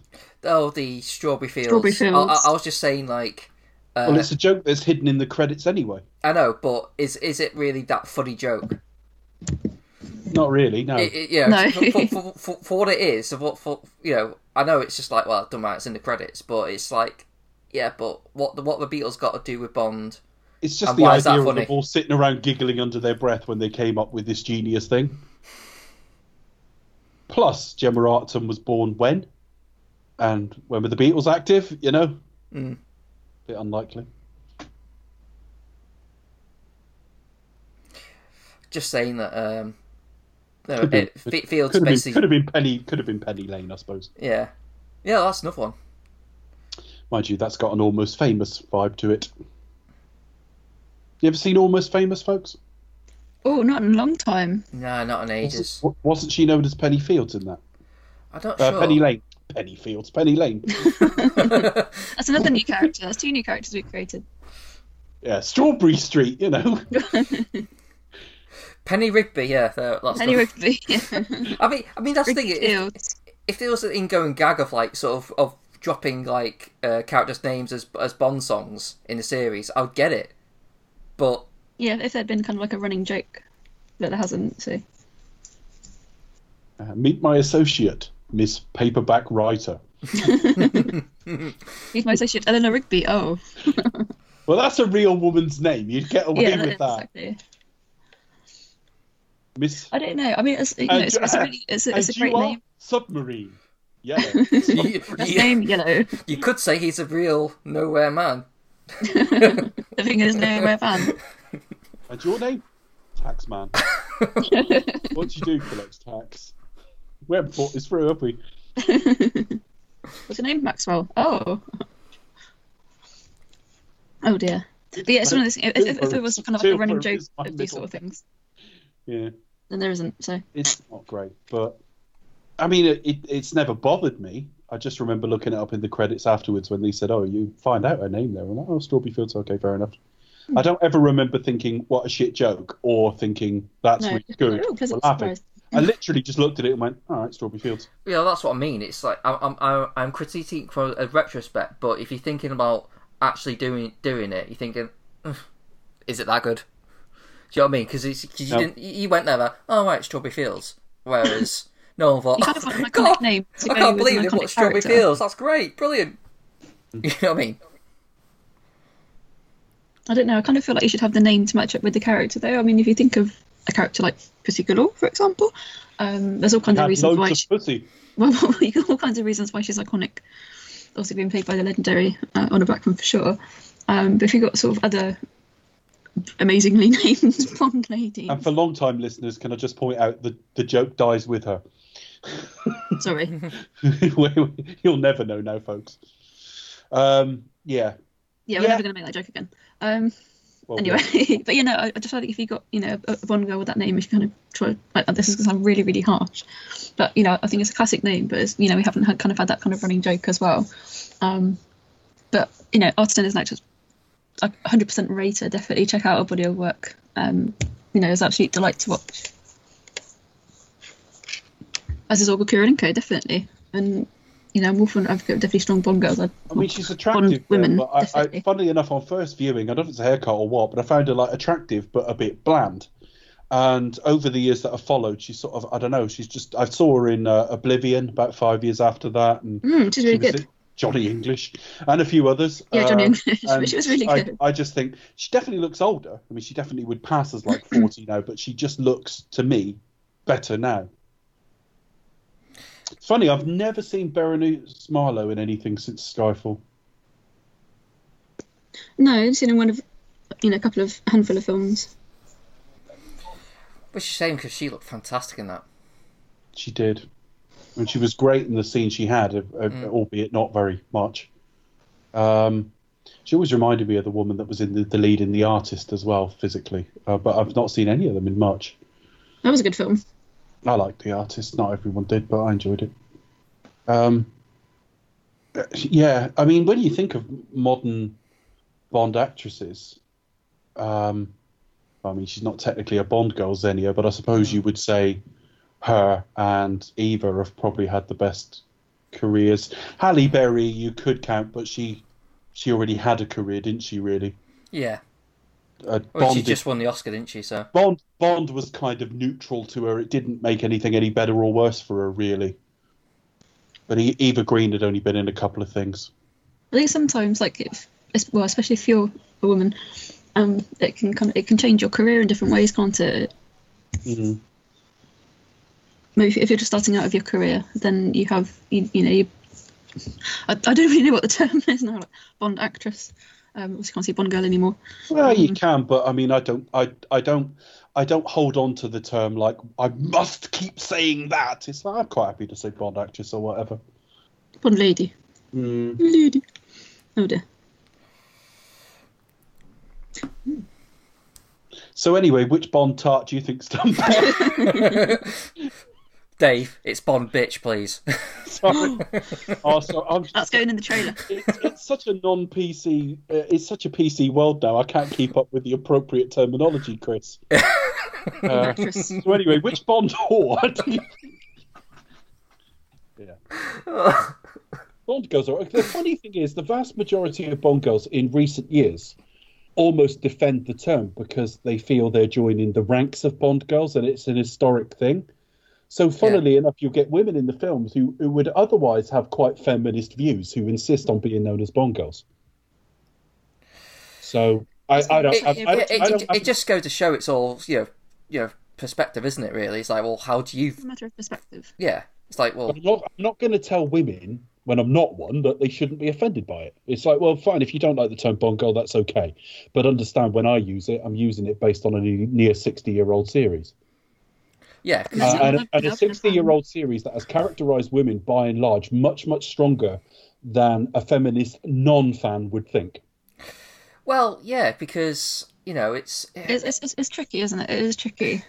because That's like you know, if, anyone. What I'm saying is, if you don't watch Bond very often, or you've seen bits, or you've seen some of the worst examples, and you just you've just bought into this idea that all the women in the film are disposable and just sex objects and all the rest of it, there'll be some truth in what you're saying. Mm. But we can point to several examples of very very strong women in Exactly. I mean, they kind of, Going uh, back you know, very, very do early have to be saved by Bond. I mean, even But- like pe- people like you know also- people like um, Camille or Wai Lin, for example. Yeah. But at, at the same at the same time, you know, we Can't do have characters like Pussy Galore who were very progressive, even in Fleming's novel writing at the time in which he was writing, incredibly you know progressive and scandalous even. It was, but you know, it's a mixed bag because after that, Domino's a bit bland, and you know what I mean. And Stacey. the the the Roger Moore era does have you know several women in it that are just embarrassingly yeah, character. good good night is probably the time. worst one, I think, probably the worst example. I Because he treat because he Somebody treats looked me her in like the a slow child. So Yeah. what I'm saying is the picture is nuanced. I'm not saying there's nothing in any complaints people would make. There, there there's a lot of validity to to any complaint people Mm. would make about historically Bond girls, but there's also a surprising amount that are, are way more progressive than you would ever imagine if you've not seen them. Well, I mean, yeah, because if you go to like most Bond fans and you say the term Bond girl, it, it's something that is part of the franchise itself, and they don't just think, "Whoa," you know, bit of bit of that. You know, I mean, they all have their own little sort of. They basically have their own character. They all have their own yeah, part I- series. I mean it's a different it's a different word with a different meaning, but it's Yeah. the same as saying henchman in Yeah. Bond terms. That it comes with a certain connotation of what you villain. mean. Yeah, uh, you got so when you say henchman, you mean well not the villain, but he's normally got a guy who works with Yeah. him who's a bit more physical, yeah, and sometimes that's a woman like Xenia or Yeah. whatever. But that's it's what a- we so- mean. yeah, because Bond girl When is you say Or even essentially characters like Fiona Volpe, for Hence, example. I mentioned Xenia. Xenia's not a Bond girl.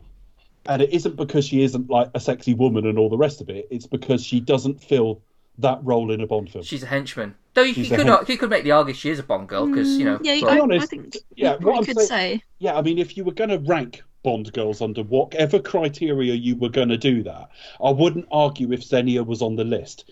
But if you were to say there's one Bond girl in each film, and possibly a secondary one as well, uh, Natalia is the Bond girl in Goldeneye. yeah, it's it's it's the the basically Bond girl then basically means the, the female lead of that film. inclination with Bond. It does. Sorry, what did you say, Becca? I was gonna say, but then you know, I think by that token, you would say that Xenia is as well, just because she she may not be the, as you say, the primary, and because because she's a villainous character.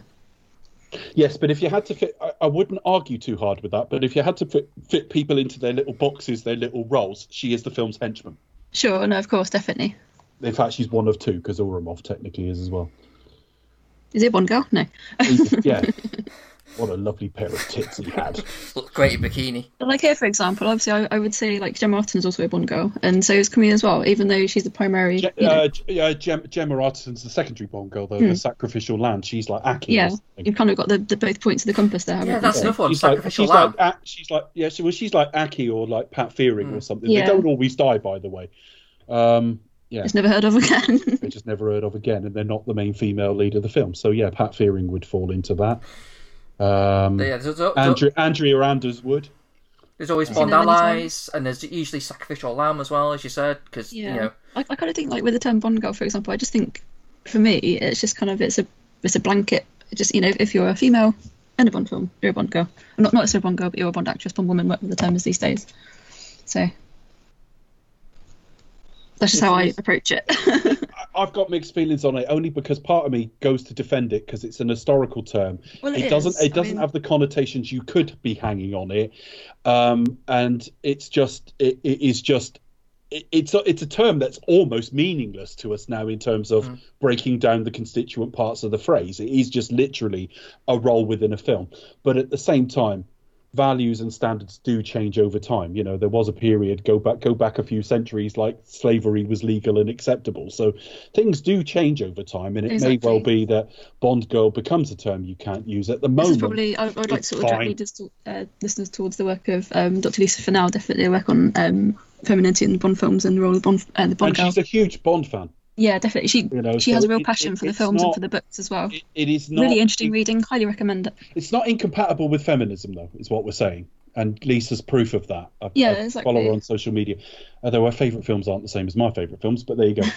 we have very different. different, tastes. Um, but no, I, I like Lisa. I follow Lisa. I've interacted with her a few times on Twitter. Mm, um, she's she's a nice lady, and she's got uh, thoughtful ideas on stuff. She also appeared on the latest James Bond and Friends, doing a sort of watch along with Die Another Day. Mm, the comments are really interesting, definitely. Um, you know, but yeah, so if any of us haven't checked out her work, then I highly recommend it for sure. I don't think she'd fit on this show somewhat because we're way too flippant and thick.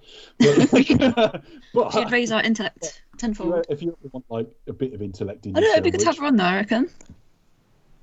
yeah. Learn a thing or no, not learn a thing or two, love. but you know, I I don't mean that in a bad way, but Hello, love. Make cup of We'd have to be, we'll- um, just- let know it's a comedy podcast. Um, uh, to be honest, we're not really that type of show anyway. But like Li- Lisa's, Lisa's really great, and um, but there you go. I don't like the effect that's coming here. That, that that's that plane at that shot looks very CG, and when they dive I out, this, this plane If- shot, it does look very, fake in general. they film it in like the vomit comet or something? It does look a little bit like they, that. They filmed them in like zero G or somehow. They, I don't know if it Mhm. was on some sort of turbine wind effect or something, but they filmed this and then stuck it against green screen, and I don't think it looks very good. That's probably one of the few moments in the It's an film that attempt to didn't make it great. more visceral than say Mm. Moonraker. I but Moonraker was a better effect. It, it does. This scene does. This or this sequence is a bit like out of place, though, isn't it? I was getting sick of the film by now because we're an hour and ten minutes in, and it just fit, it felt like it was just going from one point this action sequence to the other, and I couldn't see the point of the whole aeroplane fucking thing at all anyway, until I read that like Marc Forster wanted to use all the four elements and stuff like that. um, it, I I just thought this film needs to slow down and actually have people talk to each other. We talk about Bond films being too long now. This film, I believe, to be too short. It's not that you can't short? do. Yeah, I think it's too short, Becca. I think if you gave a, a bit of breathing space between scenes, it would all flow much better. Sure. Um, that's not to say you can't do an hour and 46 minute Bond film. I just don't think this is the one. You know, this cut of a Bond film is too short. Um, although, having said that, I think almost from a prestige perspective, I don't want to wait five years for a Bond film that's 100 minutes. Um, I think they need to be over two hours. But I think for all the flaws of the Roger Moore era, I think his films averaged out at about the right length. They were all about sort of 205, 210, Yeah. something like that. It's about right. That's what I think a Bond film should be.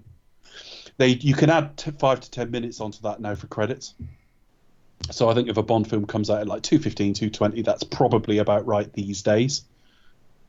Um, but then we can't comment on the length of tone, uh, No Time to Die till we see it, can we? Mm. Well, no. I mean, that, how long is that now? Is it like two and a half hours to two hours forty? 243, Becca? I think so. 163 minutes, isn't it? That's what I'm reading. Yeah, I think so too. Yeah, it's, it's a long one. I I think it, Once Upon a Time in Hollywood, Dark Knight Rises, it's that sort of length. Yeah, it's kind of getting more and more into the epic epic category. D- Let's see what they do with it. I mean, I'm not, I'm not against it in theory. Like when we get to kind of like the three plus hour mark, it's just like oh. As a general chen- trend, I think they've been a little bit baggy.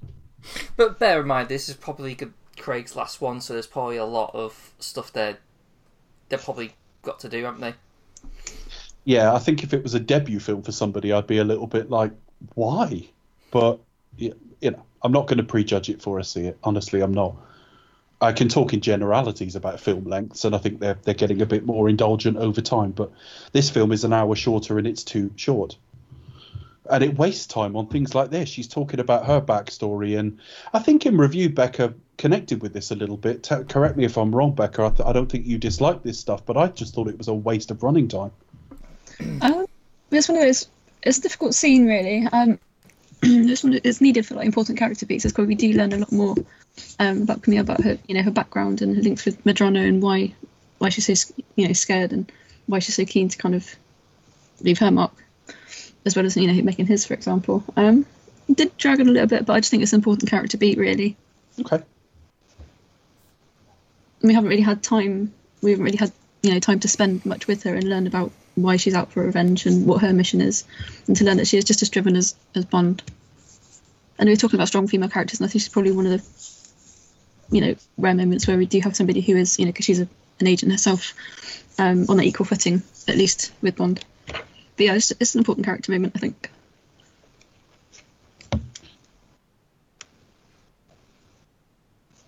I can see what they were trying to do. And bear in mind, in screen time, you know, in, in movie time, this is days after Vesper died. So the idea that he'd be, you know, getting any kind of romantic emotional attachment to her, however fleeting that often is in Bond, maybe wouldn't fit.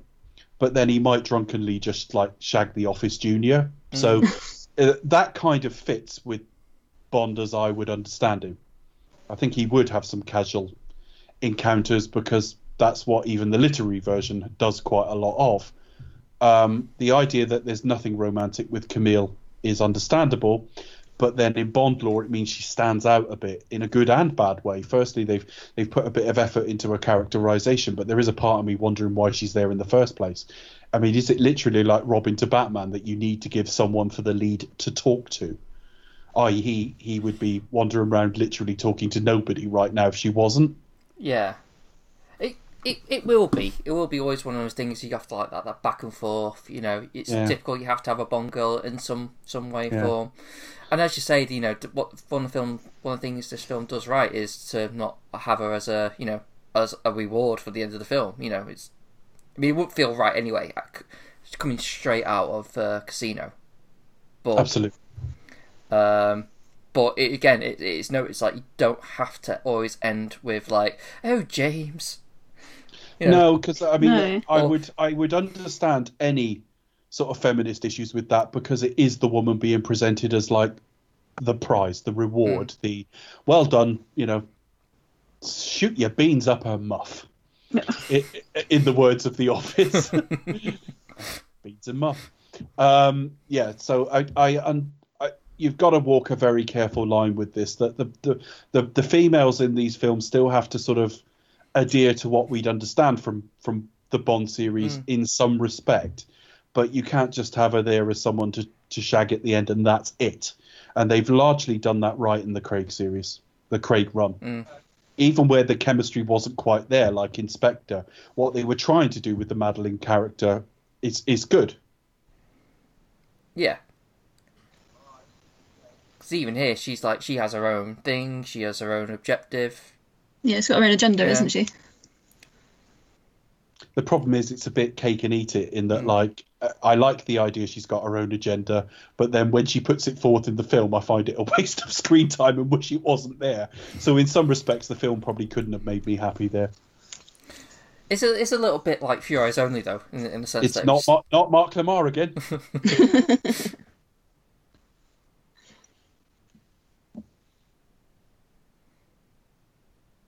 I love that. He follows it to the letter by immediately going up to his suite.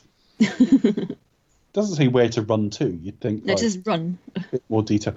It's like in Spectre, where he's got the video of Judi Dench, but it doesn't say anything really. It's like, come on, he just inferred all of it Come on, give, give some more detail than that. oh I, I have a love hate relationship to nods back to earlier points in the series. This is one that's right on the line to me because she's in the Goldfinger pose, and I'm a little bit like, really?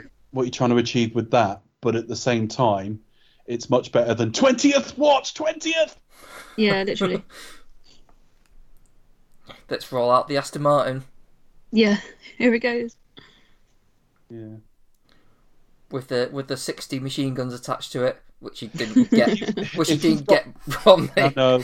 If you've got a near 60 year history, I'd imagine there's always going to be some sort of degree of what George Lucas would call rhyming. But it is that in love with itself. I didn't quite like I've heard that. a few uh, times. That phrase does annoy me a little bit. Um, echo might be a better word. Yeah. Um, it, I get what he's trying to say. That you know, but the difference is, Star Wars is a sort of linear saga. It might have been told non-linear in some ways, but this really isn't. It's kind of different installments. Yeah, the Craig era has been, but there's no reason you have to have a Pierce Brosnan film constantly referencing like a Sean Connery film, for example. I don't understand that, and it will eat itself eventually because it, it's not creating new things to call back to. It's just mm. calling back all the time. But yeah, that is basically. It's the a difficult scene. parts. Well, it's the fact that she was drowned in it while she was still alive. It's in her lungs. Yeah, it's horrible. Here, though, I It's mean, the most he has- gruesome deaths, definitely. in the middle of this fight, you forget how many people he got in the lift with. I mean, it's so like. yeah. Hold on a minute. It's like, hang on a minute, how many were there? It's oh, hang on, is It's that a little. three or It's a small. Yeah, small lift. Uh, I you know, know, but- just just taking time with certain beats would probably like elevate this to two hours.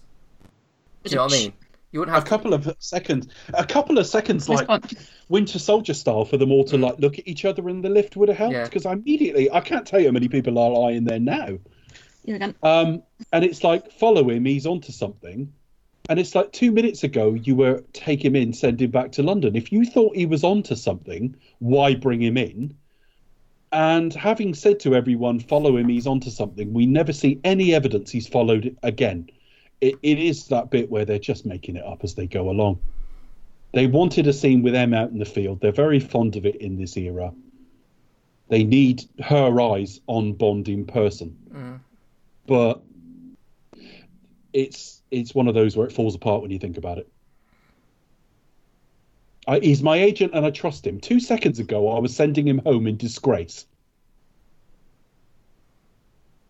Well, he just needs like you know, just needs to look into like Daniel Craig's blue eyes and go, "Oh, go on then."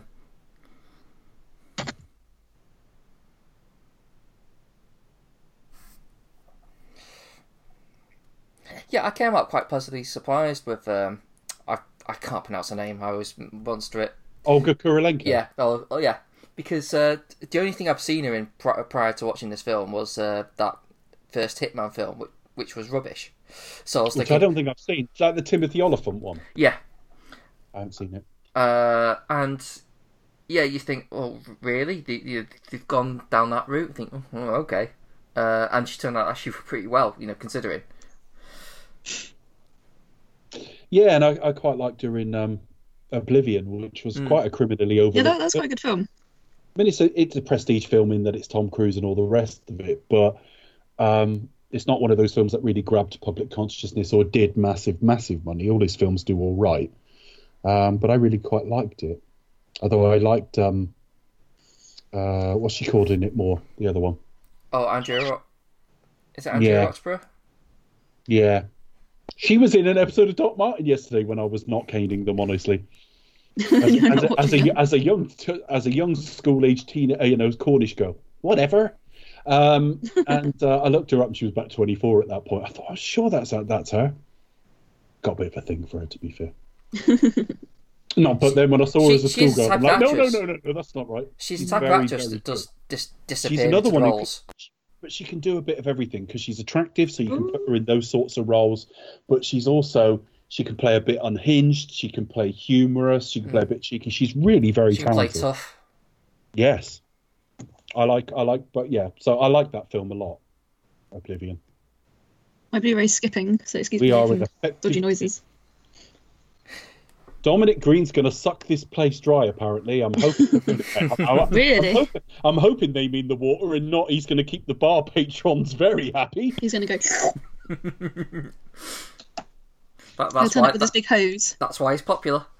hey girls, look at my big hose.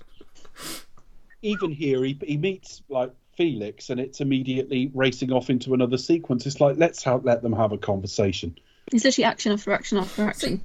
It- would it's would this flaw. scene, just hypothetically, would this scene work a lot more, um, or, or a bit stronger had we not see, uh, this was like maybe it was the first time we see Felix, he just showed up to help Bond. Like he's Maybe. like or like he's like gone out his way to kind of like give it hey hey mate heads up give you a bit of I can see what the film is trying to do because he is party to what's going on in the CIA Yeah. and collusion with Greene, which I don't think they really know is criminal, but they sort of don't care either.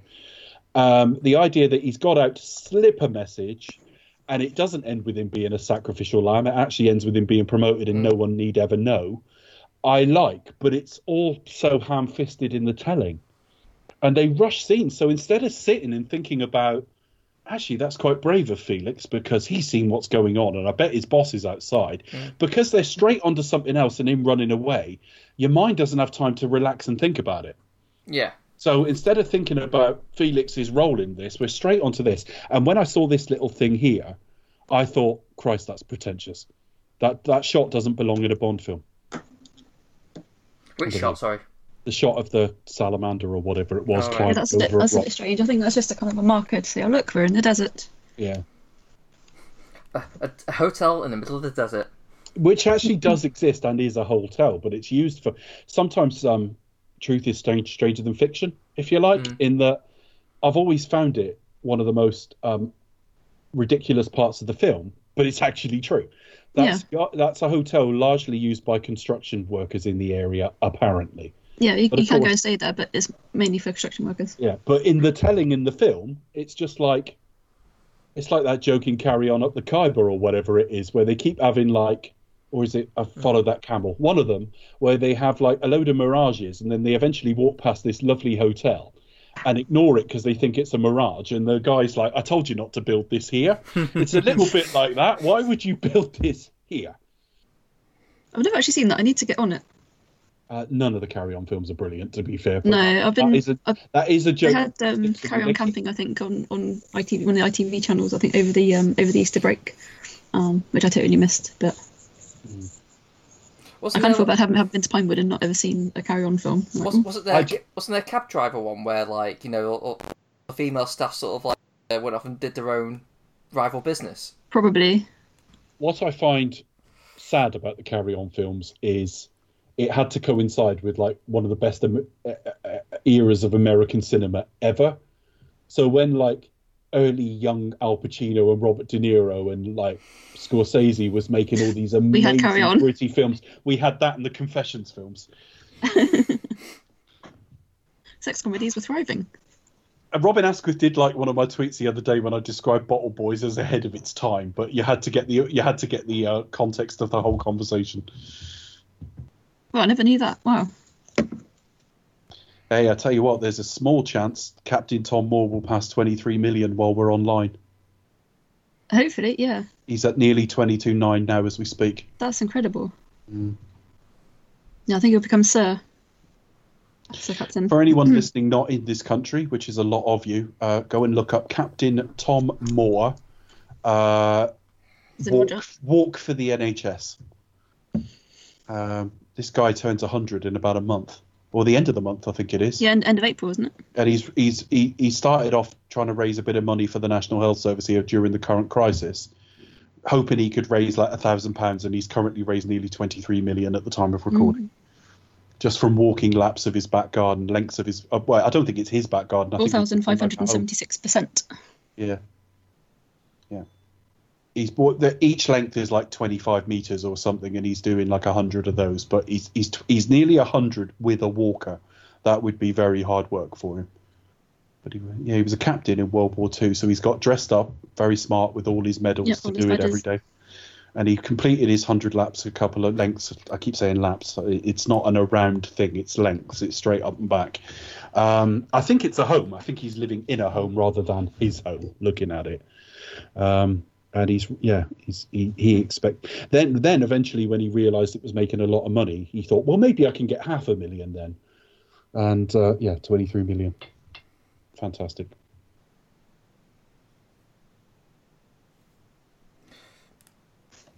Always looked like I- a refreshing pint of beer. That Good. What was? that the fre- a refreshing pint of beer that's been brought to the table. It does look refreshing, doesn't it? Especially Oh, in these right. dry conditions.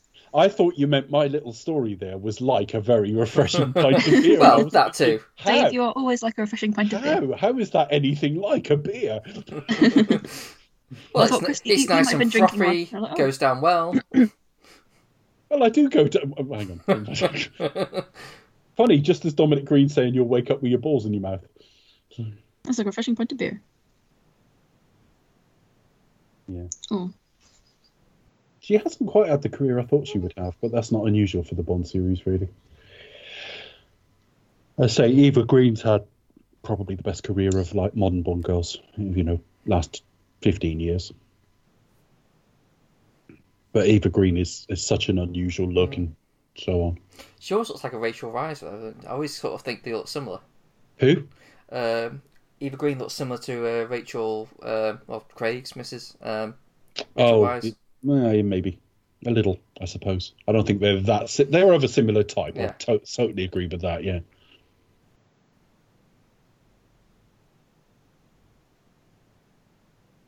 The important thing is we've we've all seen both of their tits.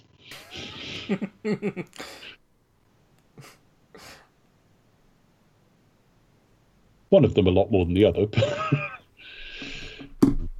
yeah, I, I'm just I, I'm just pleased for Daniel Craig. He's sort of become a father again fairly late in life, and he does seem, you know, I saw him like doing that applaud for the NHS the other day. Whatever you think about that, he did that with uh, Rachel on like the balcony of I think it is of wherever their place was, or some something like that, and he looks genuinely contented, and I like I just like that. I'm I'm quite I'm quite soft on just people being happy. You know, I like to see it.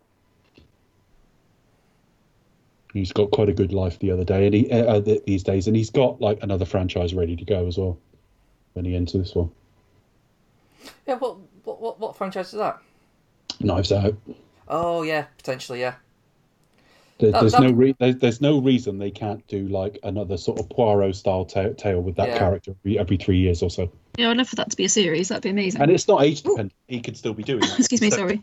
And because he's like not, a, not- he's not even a policeman, so it's not even like there's any kind of retirement age. He can um he could still be doing that I character. could play Michel like- Blanc for a long, long he- time. Yeah, he can play it in his early seventies if he wants. You know, that's assuming these films continue to be good and liked, and there's lots of if buts and maybes with it. But certainly, the, the first one has been successful and pop and lauded enough to get a 2nd Mhm. And I can't imagine he's going to drop the ba- ball so badly you won't get like three of them, and then who knows after that. Well, it's just it goes to show the sort of enduring popularity of the genre, really, isn't it? I mean, Well, I it's think you can- you can assemble now how cast and- little we've had of it big screen. Yeah. I mean, we've, had, we've had a lot of detective shows on TV, and Poirot has been on TV and stuff like that in, in fairly recent years. But when you think about it, we haven't had a lot of this, you know, murder at a stately house kind of shows in, in quite a long time, have we? no, there's more, as you would say, on the stage. You would see it on the stage or on the small screen. So So, well, there's some of those really tried and tested popular formulas, and obviously you've got the creative team behind it. Mm. You know, always going to attract a, an amazing cast like that. So, yeah, long may it continue. Hopefully. Yeah, I mean, I enjoyed it a great deal. Um, it wasn't reinventing the wheel, although there were little things in the narrative structure that were different. It certainly Uh, kept you guessing. I mean, it's one of those a, things it where was a lot of fun. What what I loved about it was it kept you guessing without really. You, you, you knew that that could not be the end of the story. When, when Yeah, after exactly, yeah, it 15, kept you- 20 minutes, you know who killed him, and and it was still technically correct what Hmm. they said. You knew that couldn't be the, the the end of the story, and I I like the Blanc character, and I like I just like those sort of prestige casts where they're not all A-listers, but they're all names. yeah, they're big names. That they did that in the seventies. You know, go and look up the Poirot films for the seventies. You you just Well, just especially tell things at like the cast. um, Lord of the Orient Express and Death on the Nile, for example. yeah, yeah. No, I, They're- I they're think probably the I'm- two. I'm- I think I'm thinking of those really. We got literally like Sean Connery, Tony Perkins, um, oh god, um, Gielgud, for example, um, I think Audrey Hepburn. might Audrey Hepburn, exactly. Yeah, and that's what they'll look for again. They'll they'll do they'll do similar. They'll go and get like. I, I mean, we, like we, we can't even guess who it's going to be because it depends what characters he wants.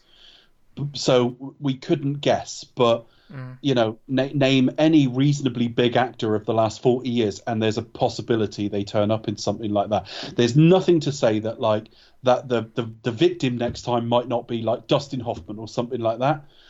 Uh, you know, and um, all of those sorts of people could could be in it. You just don't know. Bill Murray might turn up in one. Yeah. you just don't know. Anybody who's a name, and they've got a calling card now because the first one was popular, so they know they're going to be in something that's likely to be a hit. Yeah, so it's and a I- good one and, to have. and he did say, he did say, having Daniel Craig on board made the conversation so much easier with everybody. Hmm, definitely. Yeah, they've gone with like a lesser actor, then it perhaps it would not have been as easy. Because especially, I imagine it, it, you know, filming wouldn't necessarily take that long to do anyway. So it could be like, yeah, sure, why not? I can.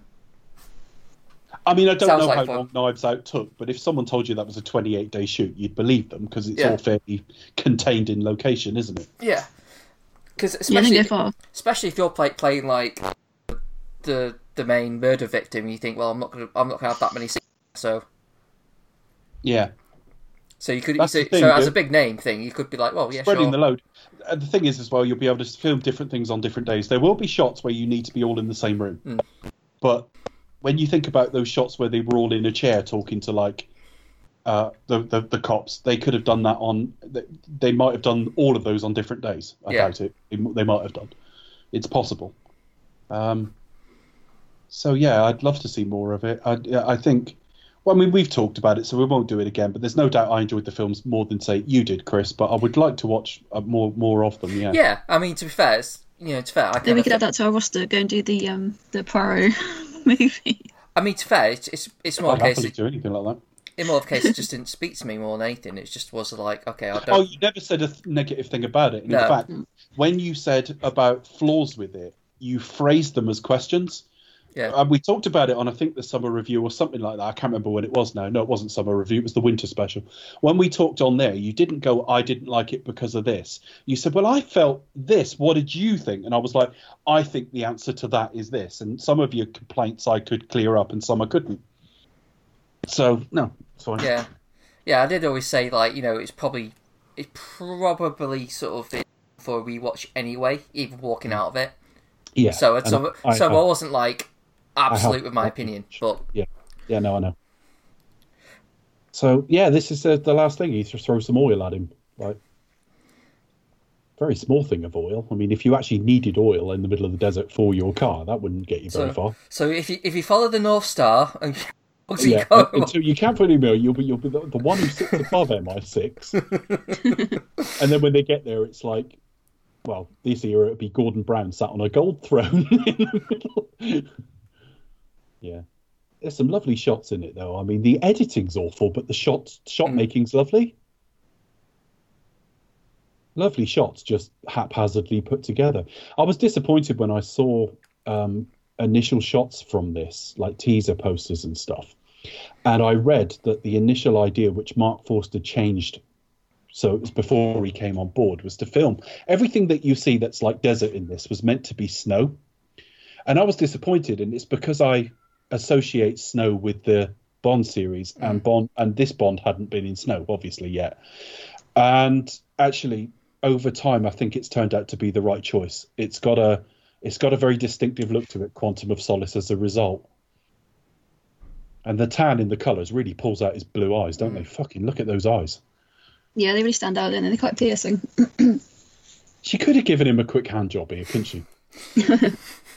Do you think you'll be able to sleep now? Well, Well, no, you will. well, you could help. I, I kind of feel bad that they don't end up together. And it's like, oh, but you know, Yeah, both of them were very I- much their own people. And I I've always liked the tease, the fact that might come back as a character at some point.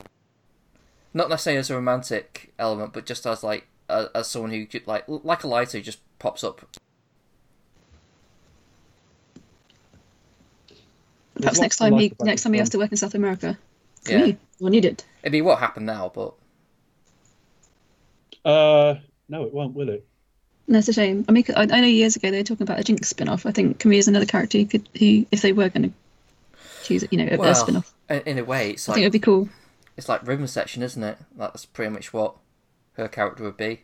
oh, that's what, true, sorry? actually. Yeah. It'd be what? like Rhythm Section, really, wouldn't it? Uh, what her character Yeah. would. Oh, Yeah. So breaking up a little bit on my end. Sorry. section was a wasted opportunity, wasn't it? Mm. I didn't think it was a horrifically bad film, and I Might be, thought might be better as a, as a TV series.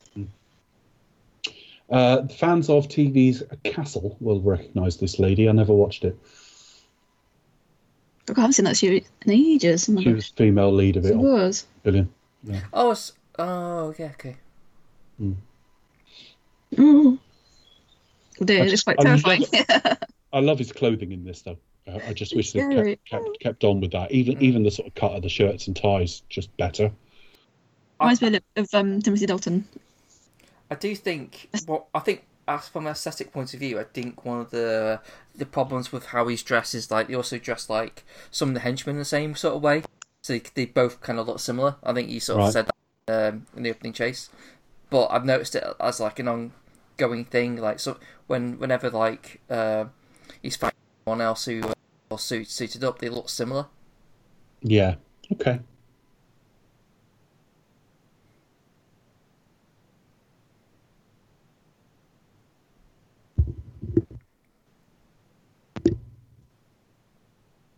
Yeah. I shagged her, by the way. Lucky you. I just, you know, he's not even. but He's had Eva Green, and he's not even boasting. Well, you know, gets to go home to Rachel Weisz, and he so Not at this point. He wasn't with her at this point. I think it was Dreamhouse, wasn't it, when he, they got together? Was it? I, I can't remember, but I think it's about eight or nine years ago. I think he was with her by the time of Skyfall. and yeah, they've got a kid who's what about two now, something like that. Time of recording, something like that. They live in New York, but then of course, um, her first partner, you know, the child, mm-hmm. the ch- her uh, first child's father is American, so I suppose it works for everybody doing it that way. That's just kind of the nature of their job, isn't it? So, I like I, I like that this he doesn't waste a lot of dialogue, but I kind of wish he'd said there'd been a bit more here. This is very a bit perfunctory, isn't it? it's a bit I don't, I don't know what they mm. yeah. I never left is a nice line. Yeah, that's great. And the fact he hasn't um, killed that guy is the whole point of this film. Anybody who turns around and says Craig kills too much in it, and it's like, well, Well, hold on a I don't minute. bad, so, but hang on a minute. That's like that's the, that's the point of the fucking film. Um, so his arc is now complete. So you know we can have the gun barrel back at the start of the next one. if only. No, they, I did, think they didn't find the right shot. I think the next one they should just uh, discuss whether MI6 has any place in the modern world. I need you back. I never left. I like that. The only thing is, he drops the uh, thing here, which is, um, you know, the Algerian love knot, which is a good idea. But there's something about it. I don't know if it's the same one they used in Casino Royale because it looks cheaper in this film. I'm not quite It sure. Maybe it it's just look- it's a different angle. Could be. It just looked a better piece of jewellery. So a nice reflective bit of quiet that won't be at all ruined by the By epic gun barrel at the end. Yeah, oh, fucking hell. and now he's going to sprint across the scene like he's late to work. We need a wee. He looks good in that gun barrel. If it was slower, it would be mm. his definitive gun barrel. Um, because in the next one, he's got a crew cut, you know. I don't think he, I think he, I don't know if he lost weight or bulk or what after this film because he's bigger in that gun barrel than the two he did after. I don't know. I just love watching the behind the scenes stuff on this and Elvis, you know, the actor playing Yeah, Elvis it's interesting. he was interviewed and he was going, and Elvis has a secret. And I was thinking, oh, can't wait to see what that is. He wears a wig. Like, what, that- that fucking mop on your head isn't real. What a shock. It, it, and, and he really likes opera because he, he like while watching that opera thing, he kind of like he's really into it. and He looks at like one of the other henchmen and he just sort of like gives him like a little bit of a look and goes, and then goes back to the opera as if to say, "Oh, I'm really enjoying this. All right, at least Elvis is happy. All the viewers desperately wanted to know that. Christ. I don't know. It, it's a difficult film to generalize on because they were very hamstrung. And if it had been any other studio or most other studios, you'd say delay it. Well, A, they'd only delayed it once, and B, MGM were about to go into bankruptcy. They were desperate for the money. Mm. Well, they were. I think that's what. Obviously, it was, it was so rushed, wasn't it? They just had to, right, okay, we'll, we'll get this out. and you know talk about what we you know what we can. The problem is they're then hamstrung by the fact that you have to talk up a film. If you're in it, you can't go. You know, Well, you it should. can't- you can't- exactly. And you know, Craig at the premiere was saying things like, you know, we knew we had to work really hard to match Casino, and I, I think we have. And it's like, you know, you haven't. It always comes out years later. It's like it's like Yeah. Brosnan would die. Tomorrow never dies. I mean, whatever your feel views like on done, Tomorrow never they, they did their best at, at the time with the, with the um you know the thing, Mm. the tools at their disposal. but they go around. The, it must be soul destroying going around the world promoting a film you think's bollocks. Well, it was, it was difficult, difficult um circumstances. There's a strange noise in the background. What is that? Oh, sorry, it didn't have some work then. All right, whatever. Uh, so yeah, a lot of people worked on this for it to come out so disappointing. I was disappointed when I saw the running time of it, though. It just for years it felt like almost half a Bond film to me. It was just this little you coda at the end of the last one and rushed and A bit more for No your one- money. yeah, you know. But I don't, I I don't- don't, I, don't mind it running under two hours though. I, I, I, I don't mind like a Bond film doing that. Um, but at the same time, I, I would like to up the up the pace of them a little bit. You know, it's like make them a bit more regular. But I think we all Mm. agree on that. Mm. But it's not all bad. I mean, I think a lot of people have never deviated from their initial. I mean, there are going to be people out there who don't like it, who rank it low. It's one of those films that if you stick at the bottom, I get it. I don't. I don't. I'm not going to argue you're totally wrong, although I don't agree. Mm. But I think a lot of people have have been. They've stuck to their initial impression and have never really challenged that impression. When you don't know what's going on in this film and you're trying to watch it on the big screen, it can be quite a miserable experience. But as it settles, it, it's not all bad. It really Yeah. isn't. It's it's more of a shame really because you think a the wasted opportunity that the franchise could have ultimately gone, Yeah. and also just in terms of like I say like the editing and like you know the of, of how, how it plays the Yeah, it's ideas done. It's done dating the film Yeah. no favors either. the, the the actually ideas and the, some of the shots the you know the the the the, the, te- the texture the look of the feel are all really nice you just think oh it could have been so much better it could have been like a really really decent follow-up that could have yeah, like they they thought about their locations and their sets and their look, and I don't like all of their choices, but even choosing Siena for what is a perfunctory scene with some MI6 people out in the field, you could have just gone to a fucking car park somewhere and just dropped him off. You know what I mean? They thought about going to Siena and stuff like that, and yeah, there were lots of things in this film that I really liked, but there's no doubt it was badly hurt by what happened. Um, James Bond will return, but it will take a while. That's Quantum Solace, folks. All done. The second of the Sony deal. So not involved anymore. Leo saying goodbye to everybody. And that's Yeah. that. that's that Those magic words, James Bond will return. and it's going to be universal next time isn't it Universal worldwide, um, Annapurna in America. and what in america Annapurna. oh They're, they're, it's universal around the rest of the world, though. So we'll see how that comes out. I mean, the film is the film. It, that that really is marketing campaign they're they're involved with, and I said Eon have done a good job. Actually, I think on the face of it, Universal were doing quite a good job with No Time to Die in terms of promotion. do you see it sticking with universal I think it'll be an open bidding conversation, uh, competition next time. I think the the issue I'm gonna, the issue they're gonna have, is if they open in November and we are still, even if we're not locked down, we're still in a lockdown mentality. yeah And and people who were going to go to the cinema because they like James Bond, but maybe don't go to the cinema that often, they think I, I can wait. I'll see it at home. Um, if this film doesn't do massive money, there might be a tendency for Eon to turn around and say, "Well, it didn't really work out with Universal, did it?" Mhm.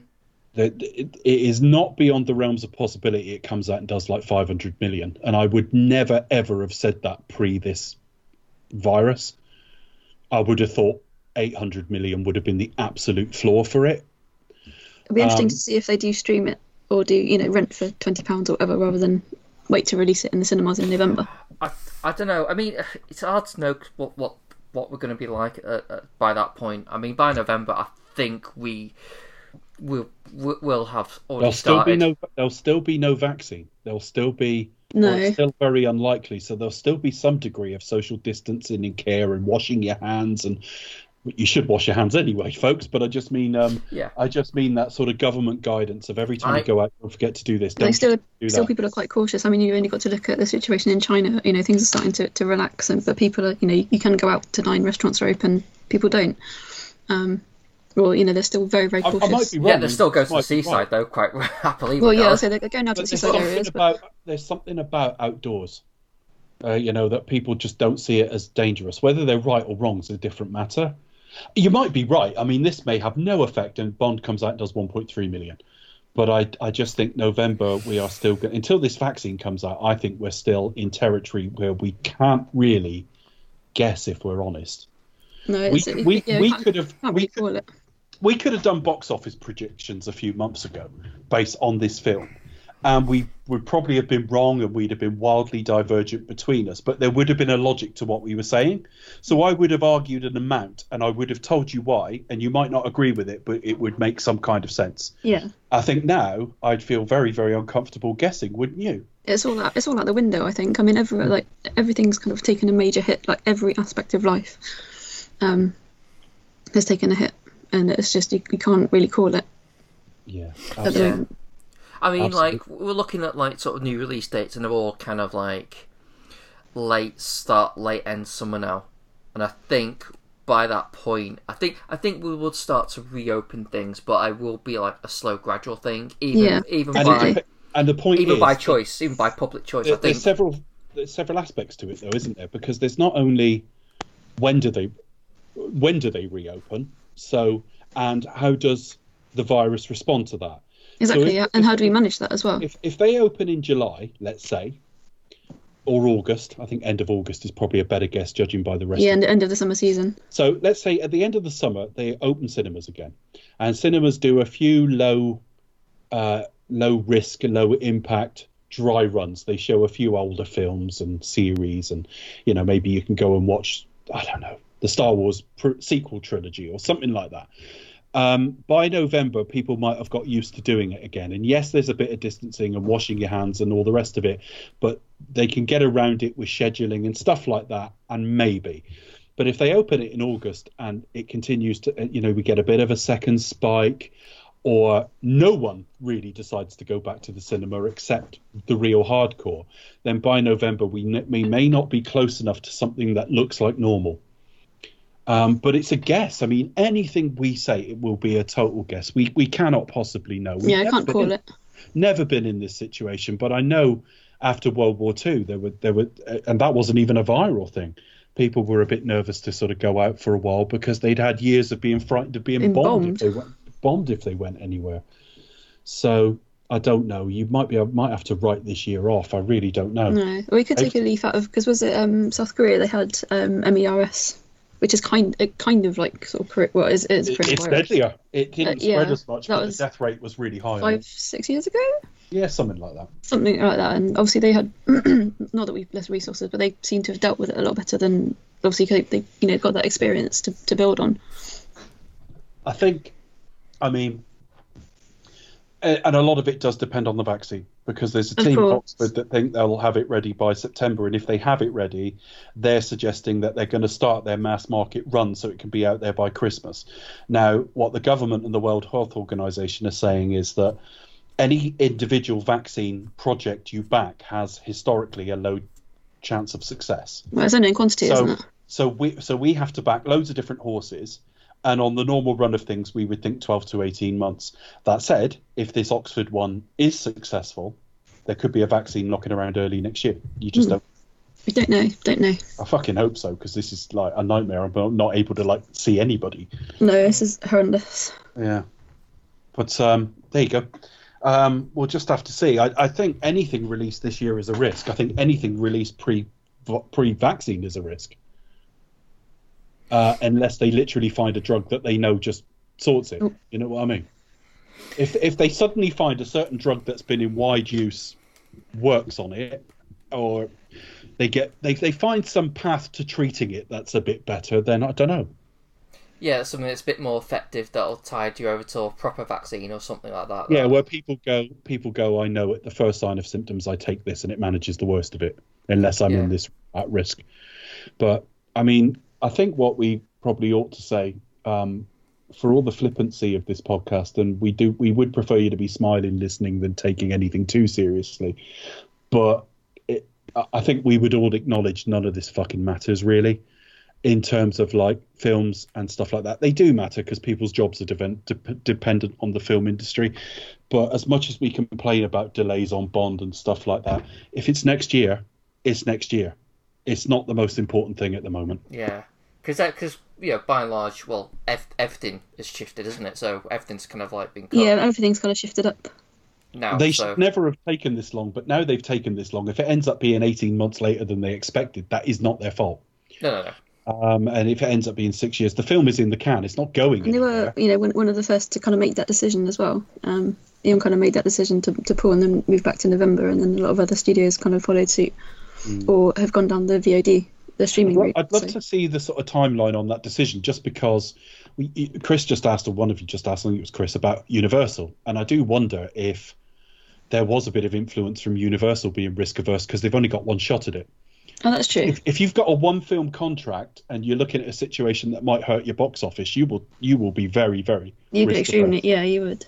Um, I mean, I naturally thought it might be Eon, just because, with no offense meant to either of them, they are older than the average sort of studio execs and might just be a And little it's, it's, it's for them, it's a family business as well, isn't it? I mean, like a, like They do care. is, but Yeah, I think that I must say that for every criticism I've ever had of them, there, there aren't two people you could sorry, find. excuse the noise going on in the background. You couldn't find two people that care more, could you, Becca? Than than Michael G. Wilson and Barbara Broccoli. Nobody cares more about the franchise than those two.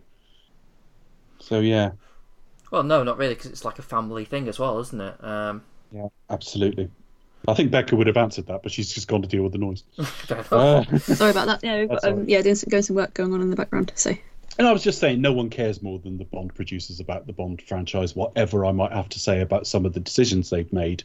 Um, yeah, definitely, you can from- tell. I would it all say comes because it is a from a family place of- concern for them. pres- you know, honoring legacy, protecting their investment, protecting their company, protecting their employees. So yeah. Exactly. if it's next year, it's next year. I mean, I'm I'm not. I tend to think we'll be back in cinemas before the end of the year, but Who knows at this stage? Who knows? we don't know for certain. And even if we are, I, you got to think business is going to be hit if we have nothing more than what we have now. You know, if if all we've got is we we're not sure how to treat this except ventilators if it's really bad, and there's no vaccine for it, then who's going to really want to sit watching movies in November? yeah, I don't know. I don't know. I mean, Well, I- I we're making mean, our I'm- own. I'm starting to wonder if I, I mean I'll I, I've got to think if Bond opens in November I'll go, but uh, there's still that hint of doubt of what's going on in the world at that point. well, if yeah, if it, if it, if it's there, if it's showing, you know, if there's like cinemas are open and they're showing it, I will be there, no doubt. But it's like whether like you know are they only selling like certain amount of tickets? You know, it could it could it could it could work it end up working like that when they slowly start gradually. I mean, um, it you know, obviously they they probably you sell the tickets, but they'd have to like only spread them out to a certain degree. So it's like there won't be a full house by any stretch of the mark, but you you Mm-hmm. they make sure that you know you won't be sat next to anyone, or unless you like it's like you know your partner or who or whoever you know family member who you're living with. I suppose might I, I, I, I don't know, but um, yeah, I We've had a yeah we've had to, sorry to interrupt, but we've had an update on Nick. Uh, just on the in the last hour. Uh, Becca's co- commented on it, so she's obviously seen it. Um, oh yeah, I've just seen. Yeah, so it sounds sounds positive. He's got COVID 19. They're not clearing the pneumonia, but he's conscious and grumpy and sick of being in hospital. So that's all a good sign. yeah. Yeah, What The one worrying thing in the post is they're saying they can't understand how they got it as they've been self isolating for weeks. yeah. So tr- trusting that they've done everything right and. Because Also, also, there was an update from Shelley about there's some Yeah. youths smoking out the front of where they live, so it could have been carried up. I don't know. I, I mean, assuming it, it just shows how easy it is. I mean, even if they've done absolutely everything right, you can pick it Yeah. up as. Whatever. It's, um, but it's hard because we plus- don't know, do we? we No, don't you, the you don't know. And you know, both of them with, with everything that's, that they've got going on, you know, they're going to be like the most careful people ever. I know, and they're not going to let him out until that pneumonia's cleared. So if he's conscious with it and upbeat, then all it means is he's going to be stuck in there a bit longer, and we can hope for the best. You'll get luck. through this. It'll Good be luck, fine. Nick. Good luck. Good luck. Lots of love Good to you. luck. You can do it. Okay. Yeah, I remain positive. Okay. Yeah. As for social media, you can find us at the. You can find us. No, you can't. You can find me at the Perfect Kid 1976 on It's Twitter. a good podcast. Yeah. Yeah, you can also tweet me at Simmetronics, uh, co.uk. Oh, sorry, just Simmetronics on Twitter. You can also find the all the old episodes at simmetronics.co.uk, which is available on. Oh, that's Becca's line, isn't it? Go on, Becca. That's me. I think with this lockdown, we've all gone a little bit loopy and forgotten what to do. I know. And it's quite funny because uh, the film club that I belong to, obviously, the, this our season is on hiatus now until we reckon September time, but we're not quite sure. Um, and we would usually do like film of the year, for example. Um, and yeah, one of our members suggested that to us, so you can still do it. Um, I'm like, how do I do that email now? what do I do? What's my job?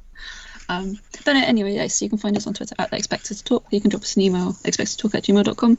You can find us all the usual places Apple Podcast, Stitcher, YouTube, Facebook, all the places you would usually find your podcasts. You can see us there.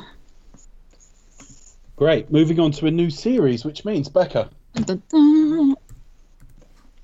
Do you expect us to talk will return with Fast and Furious?